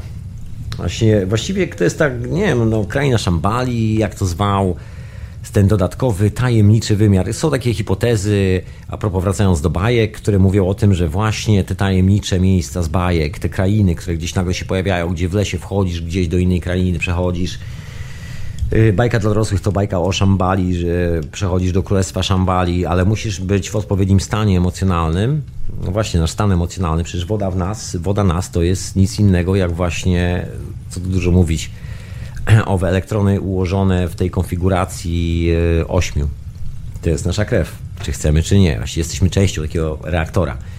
I jak się okazuje, sami możemy właściwie wskoczyć w taki slot, taką tajemniczą bramkę, pyk, i sobie zniknąć z tego wymiaru i pojawić się w zupełnie innym wymiarze.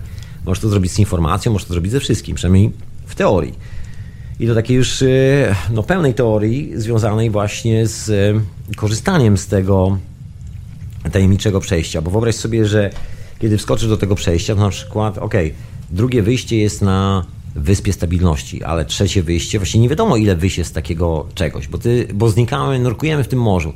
To jest trochę tak, jakbyśmy sobie wybudowali łódź podwodną, która daje nam możliwość dopłynięcia na każdą możliwą wyspę stabilności albo ląd po drugiej stronie, jakikolwiek istnieje, tego oceanu niestabilnych, stabilnych cząsteczek, z których składa się cały kosmos.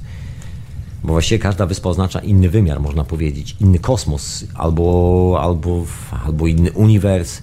Nie wiadomo. W każdym razie na pewno jest to coś więcej. Jest to coś, co jest, y, no, można powiedzieć, taką y, energią tworzenia całego kosmosu. Właściwie do tego się to sprowadza. Bo jeżeli wszystko operuje mniej więcej na, na tej samej zasadzie, że tworzy takie wyspy, z, które tworzą coś w rodzaju takich osłon, my to nazywamy elektronem, protonem i neutronem, a ponoć to jest wszędzie w kosmosie. Tak mówi NASA, że elektrony i te wszystkie substancje są gdzieś tam wszędzie dookoła nas. Zresztą dzięki temu można zrobić te wszystkie tajemnicze zdjęcia tych niby odległych galaktyk albo cokolwiek to, cokolwiek to jest tymi wszystkimi teleskopami, bo to wszystko ma swoją radiację, wszystko ma swoje promieniowanie i wszystko jakoś tam świeci. Można to świecenie sobie zapisać. No i oczywiście dla nas jest to kwestia, że jest to jakaś tam galaktyka gdzieś miliony lat, y, nie wiadomo gdzie, a być może jest to tylko i wyłącznie takie miejsce, w które wskakujesz. To jest jedna z tych na przykład wysp widzimy cień takiej wyspy stabilności gdzieś w, gdzieś w kosmosie, gdzieś w całym uniwersie. Może tak być, może cała, wiesz, droga mleczna jest taką wyspą stabilności, albo wyspą, albo taką konglomeracją wysp stabilności, takim archipelagiem potężnym, że każda z tych wysp ma troszeczkę inne warunki, każda trochę inaczej funkcjonuje. Zasada ogólna jest dokładnie taka sama, jakby skaczemy pomiędzy tym samym interwałem, czyli jakby wszyscy stroimy nasze instrumenty dokładnie do tego samego dźwięku podstawowego A. I wiadomo, że każdy sobie gra już swoją melodię, ty sobie lubisz grać C, ktoś sobie lubi grać D, ktoś lubi sobie grać melodię w E-dur, cokolwiek e, chcemy. się okazuje, że ilość jakby jest kompletnie nieskończona, natomiast wszyscy stroimy się do A. Jeżeli zagramy sobie te, te A, to w tym momencie wskakujemy w tą naszą bramkę i możemy zdecydować, ok, czy wyskoczymy w krainie o nazwie D, czy wyskoczymy w krainie o nazwie Edur, czy wyskoczymy w, kra- w jakiejkolwiek krainie, gdziekolwiek wyskoczymy. No i to jest ta koncepcja związana właśnie z owymi magicznymi numerami, że to wszystko taka progresja jest. Progresja i progresja i progresja. To się w ogóle kojarzy ze starą matematyką, taką w ogóle, uch, sprzed tysięcy lat. Ja stałem się właśnie posiadaczem w, wczoraj właściwie, może powiedzieć jeszcze dzisiaj, książki, która się nazywa Serpent in the Sky. To jest taka, może być kultowa pozycja Johnego Antoniego Westa, kolesia, który zajmuje się badaniem Egiptu i to jest taka, no, może być mocno naukowa publikacja z toną przypisów, odwołań, bo Gentleman studiuje zagadnienie bardzo poważnie. Architektura, kultura, wiesz, cywilizacja, wszystkie te rzeczy i wynajduje wszystkie te tajemnicze historie i studiuje to razem z, y, z kolegą, z fizyką, z fizykiem nuklearnym, jest taki fizyk jądrowy, który razem z nim robi część tych badań. Pan zajmuje się dosłownie plazmą, tylko że otrzymywaną w e, sposób elektrostatyczny w różnych rodzajach gazów. No i panowie do spółki się zebrali, no i konkluzja była taka, że ta tajemnicza starożytna wiedza Egiptu jest w ogóle taka bardzo podobna do tej fizyki nuklearnej, którą właściwie my teraz powoli odkrywamy. Na przykład ta historia pod tytułem co jest najważniejsze w atomie, czy proton, czy neutron. To, że tak powiem, siedziało w głowach wielu naukowców przez tam e, ostatnie nie wiem, dziesiątki lat i zawsze było tak, że proton był taki najważniejszy, bo był jeden. A tu się nagle okazuje, że proton nie jest taki najważniejszy. Tak naprawdę neutron to jest, to jest że tak powiem, źródło energii w atomie. Neutron, a nie proton. I teraz powstaje w ogóle cała nowa historia na ten temat. Jest kilka bardzo ciekawych opracowań, gdzie są już takie no, mocne koncepcje wysuwane i to nie koncepcje na papierze, ktoś sobie wymyślił i sobie spisał i powiedział, to jest nowa koncepcja i świat ma tak wyglądać, tylko to są takie rzeczy przebadane w reaktorach jądrowych. Wiadomo, że zwiększając na przykład liczby neutronowe, nagle zwiększamy w ogóle stabilność pierwiastków w zupełnie jakiś tam inny sposób. Zmieniają się oddziaływania, nagle jesteśmy w stanie właśnie dokonać owej transmutacji.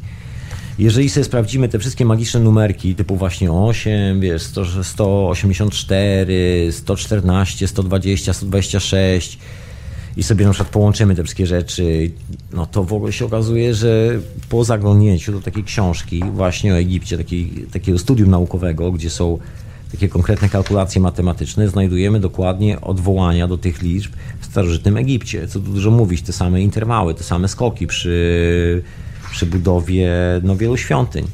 No i dokładnie to samo jest obserwowane zresztą w CERNie, jak są te wykresy tych znikających cząsteczek, wybuchających cząsteczek, gdzie próbują znaleźć tą najmniejszą cząsteczkę Boga, Higginsa, czy jak to tam nazywają, i ciągle im to znika. To jest właśnie ten numer, że ta każda cząsteczka znika i tam, gdzie znika, fizyka nazywa to morze niestabilności, że jesteś w stanie utrzymać tylko i wyłącznie tą reakcję przez e, dosłownie frakcję tam, wiesz, tysiąca sekundy, części sekundy i tylko tyle. Jesteś w stanie zrobić, jak masz szczęście, zdjęcie tych wszystkich wyładowań i to wszystko. I cząsteczka znika w morzu niestabilności.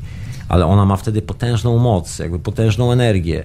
Takie zawijasy fajne się robią na zdjęciach. Być może widziałeś, są takie zdjęcia z CERN-u, jest ich dosyć sporo, że nie ma z tym e, żadnego problemu. Nie jest to tajemnica. Tam wielu ludzi próbuje szukać jakiejś wielkiej tajemnicy naukowej w CERNie, ale tak nie wiem, czy jest jakaś specjalnie wielka tajemnica naukowa. Wiadomo, czego szukają Wiadomo, od której strony chcą się dobrać do tego tematu, wiadomo, że chcą wejść od strony mechaniki tak zwanej kwantowej, czyli chcą zrobić mechanikę na poziomie supa, jakby jeszcze mniejszym niż atomowym, żeby manewrować polami atomu. No ale jak się okazuje, manewrowanie polami atomu no nie za bardzo jakby jest takim konceptem spójnym, bo trzeba wejść jeszcze głębiej. Właściwie manewruje się polem, które my mamy, które my nazywamy neutronem. I dopiero to daje nam możliwość robienia tych dziwnych rzeczy, zmieniania właściwości materiału. Jak się okazuje, właściwie no możemy zmienić każdy materiał, który jest tu obecny w tym wymiarze, na materiał, który jest właściwie z tej wyspy stabilności.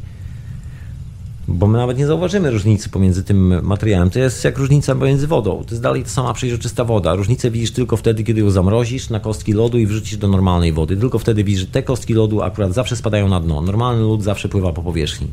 Tego nie widać. To nie jest coś, co wiesz, jest widoczne. Tak samo jak promieniowanie radioaktywne. Przecież jak wchodzisz na teren Fukushimy, to nie widać wielki, wiesz, holograficzny plakat pod tytułem Jestem chmurą radioaktywnego dymu, wyskakuj stąd. tylko widzisz piękne, wiesz, przejrzyste powietrze, błękitne niebo, nawet sobie sprawy nie zdajesz z tego, że dookoła jest potężne promieniowanie. Co najwyżej widzisz dziwnie zdeformowane rośliny, ale wiesz, nigdy tu nie byłeś, może zawsze tu tak rosły. Także historia zaczyna się, że tak powiem, układać w takie grube kombinacje i jeżeli sprawisz te ośmiokątne, sześciokątne kształty i tak dalej, wszystkie tajemnicze, geometryczne rzeczy, które pochodzą z Egiptu, no to się okazuje, że właściwie mamy do czynienia z tym samym, że czy chcemy, czy nie, no okej, okay, czy chcemy, czy nie, to już jest kwestia twoja. Czy ty chcesz, czy nie chcesz? No ja bardziej chcę, także tutaj stoję na stanowisku, że wracamy do jakiejś starożytnej wiedzy i ta starożytna wiedza ma coś związanego z, e, wspólnego z tym, co my nazywamy teraz fizyką nuklearną. To jest coś, co tam zostało gdzieś w starożytnym Egipcie dawno zakopane, zniszczone przed nami, schowane, żebyśmy uwierzyli w jakieś bóstwa, w jakichś bożków, nie wiadomo w co. No bo wiadomo, że jeżeli obsługujesz takie pola, takie potężne pola i potrafisz robić to na przykład myślami, bo czemu nie? To jesteś w stanie wyświetlić dowolny napis na dowolnym murze, siłą woli. Tak jak koleś, który jest w stanie siłą woli rozpalić gazetę. Gdziekolwiek jest. I, i co, wiesz, jakakolwiek, gdyby to nie była gazeta. Otóż to. I pewnie jest jeszcze w stanie ją wysuszyć, jak się zamoczyła gdzieś po drodze. I ją rozpalić bez żadnego problemu. To jeżeli takie rzeczy są możliwe, to dlaczego pojawienie się napisu na ścianie będzie niemożliwe? Dlaczego zamiana jednego przedmiotu w drugi nie będzie możliwa? Jasne, że jest możliwa. Przecież to tylko kwestia interakcji i kwestia dorwania się do tych interakcji. Także może się okazuje, że może się okazać, że ta wyspa stabilności jest związana z troszkę innym interfejsem, że to już nie jest tak, że naciskasz guzik, tylko że to jest tak, że musisz pomyśleć, musisz wykonać ten skok w sobie, czyli ten swój potencjał atomów, elektronów, wiesz, pH naszej krwi i tak dalej, kilka innych czynników musi być takie, że, że tak jak u alchemika. Alchemik jest częścią procesu. W ogóle w tym alchemicznym podejściu do sprawy jest kawałek tajemnicy schowany, który się nazywa właśnie część procesu. Alchemik jest częścią procesu, a proces trwał od 7 do 14 lat i alchemik się przygotowywał. Musiał, że tak powiem, e, zbudować w sobie stabilne emocje, być stabilnym reaktorem emocjonalnym po to, żeby móc bez problemu dokonać transmutacji. Wyobrażasz to sobie? Jest to zapisane w praktycznie każdym traktacie alchemicznym, że musisz opanować swoje emocje, e, poskromić swoje żądze i tak dalej, i tak dalej. Wręcz prawie dostajesz taki kodeks moralny, bardzo moralny, że tego nie robimy, to robimy, nie możemy tego, tego, tego, tego. Trzeba bardzo transparentnie sobą żyć i trwa to 7 lat, ponieważ w tym momencie wymienia się nasza krew. Zresztą legendy o świętym Gralu mówią o używaniu ludzkiej krwi do transmutacji, ale krwi alchemika. Poważnie, no jest taka legenda, że właśnie tym świętym Gralem jest między innymi nasza krew, ponoć w zmieszaniu z czymś. Tutaj historie są w ogóle jeszcze bardziej zabawne, bo wracając do piramid, już się grzebiąc kompletnie w tych piaskach, do czego jeszcze będę wracał w następnych odcinkach po dzisiejszym zamotanym odcinku, się okazuje, że mamy do czynienia z bardzo ciekawą wiedzą, właśnie dokładnie tą samą nuklearną wiedzą na temat budowania tych, y, tych sfer dookoła, wiesz, neutronów, dookoła nuklia i tak dalej, i tak dalej. Wszystkich tych protonowo-neutronowych historii. W, w, w, biologii, to takiej, wiesz, biologii średniowiecznej może być, alchemicznej, się okazuje, że niektóre rośliny mają na przykład, y, są tak opisane, że mają połączenie z żelazem, mają połączenie z y, czymś innym, z czymś innym. Każda roślina ma swojego patrona w postaci gwiazdy, tak w cudzysłowie mówiąc. Czyli to jest tak, e, nazywa się to sygnatury planet. Każda roślina ma swoją sygnaturę kosmiczną i rośnie wtedy, kiedy są konkretne planety na niebie. W naszych czasach traktujemy to tak, okej, okej, okay, taki po prostu biodynamika, jasna sprawa, ale alchemicy traktowali to całkiem serio i o wiele bardziej poważnie traktowali to tak jak fizycy jądrowi. Wiadomo, że każdy z tych e, świecących obiektów na niebie. Dzięki temu jest fotografowany, ponieważ wysyła specyficzną radiację, którą jest w stanie złapać teleskop i przetłumaczyć ją na wiesz, kolor taki i taki, dzięki czemu na ekranie możesz sobie na tapecie ustawić wiesz, zdjęcie mgławicy Andromedy, które wygląda szalejąco.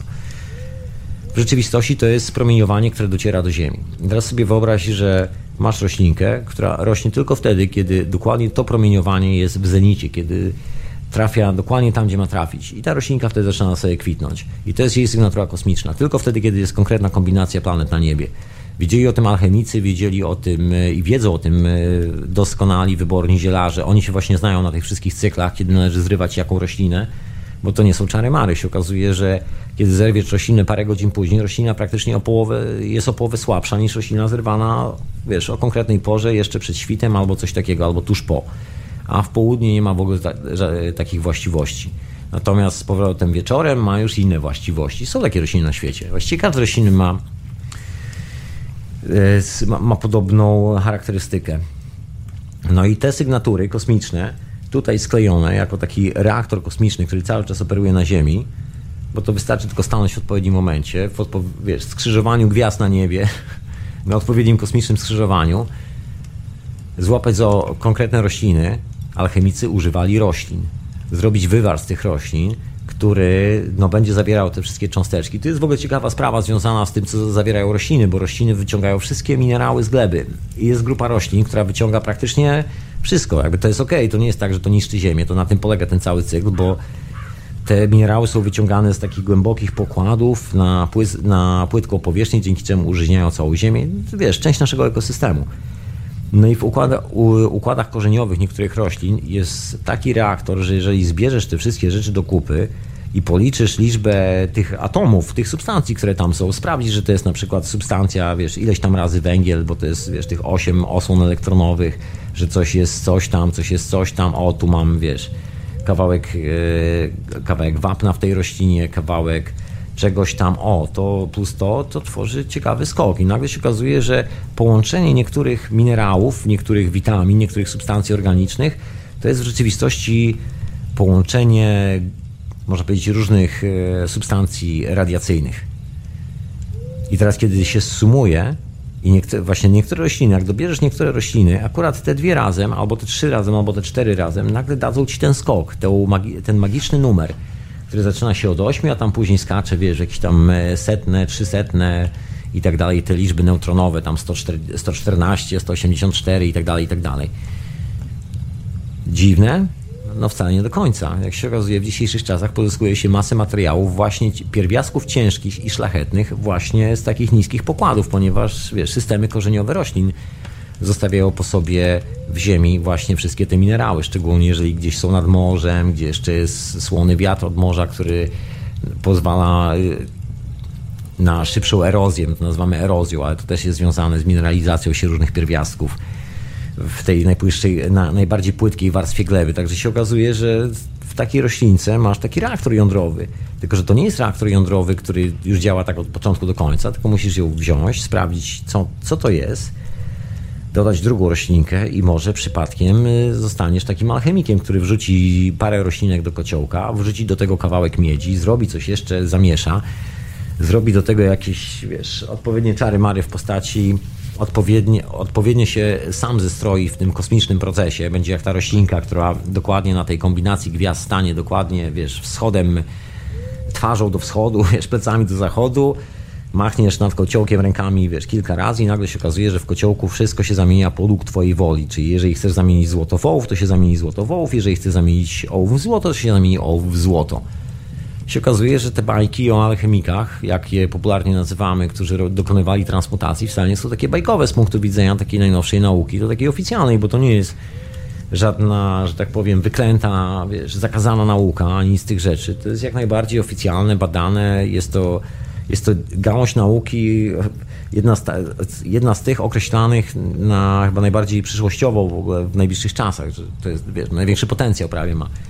Bo tam jest schowana ta tajemnica świętego grala, tajemnica naszej krwi, no bo wiesz, nasza krew, tak jak u tego alchemika, jak przyjdziemy ten proces i staniemy sobie na tym skrzyżowaniu kosmicznym, no to w tym momencie jest kolejnym składnikiem w reaktorze.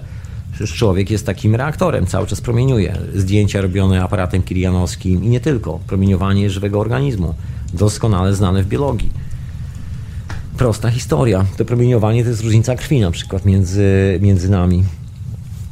Takie proste rzeczy. Ciekawie to wygląda. Także zobaczymy, co się będzie działo dalej w tej nauce bo nawet w tej oficjalnej nauce pojawił się taki dryf y, troszeczkę w bok, który próbuje złapać tę rzeczywistość taka, jaka ona jest, a niekoniecznie taka, jaką sobie ktoś tam w teoriach i założeniach wymyślił.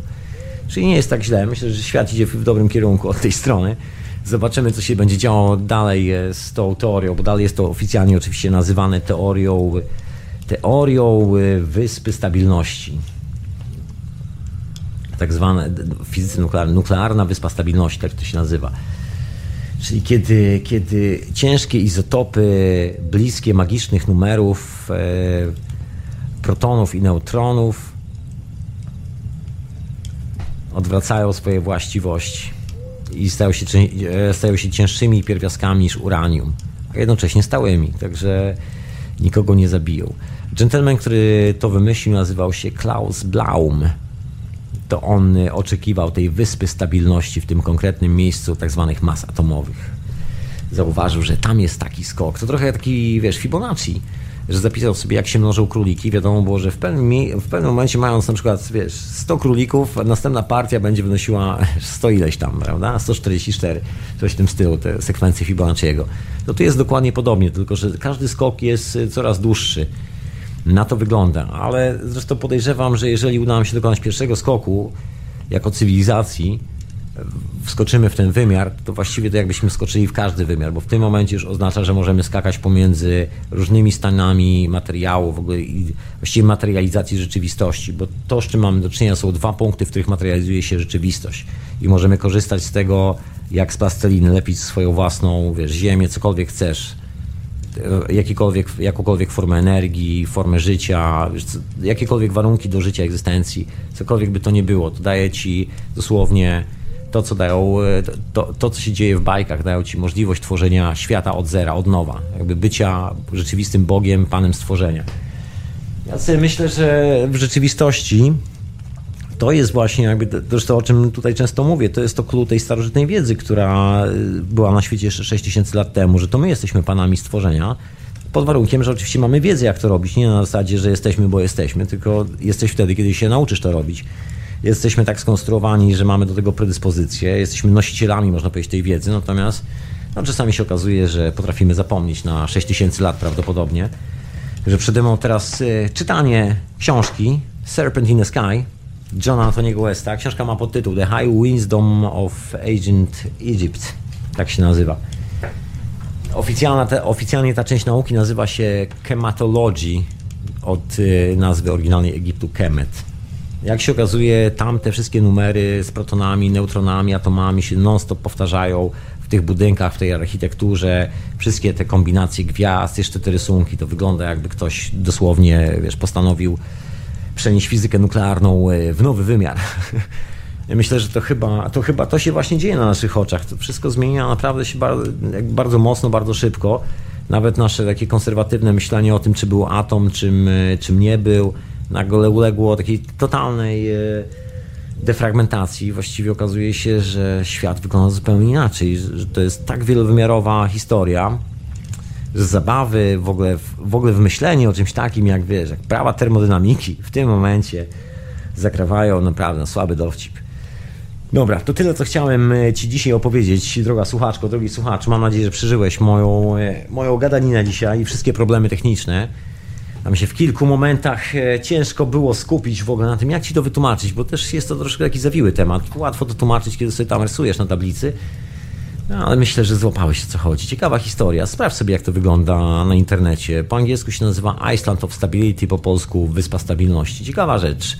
Taka, wiesz, ciekawa refleksja. Się okazuje, że my tak naprawdę nie odkrywamy nic nowego. Wracamy do prawdopodobnie, taka jest moja konkluzja, że tak, ale wiesz, nie jestem pewien na 100%. Znaczy ja mogę być pewien, ale ty sobie myśl co chcesz.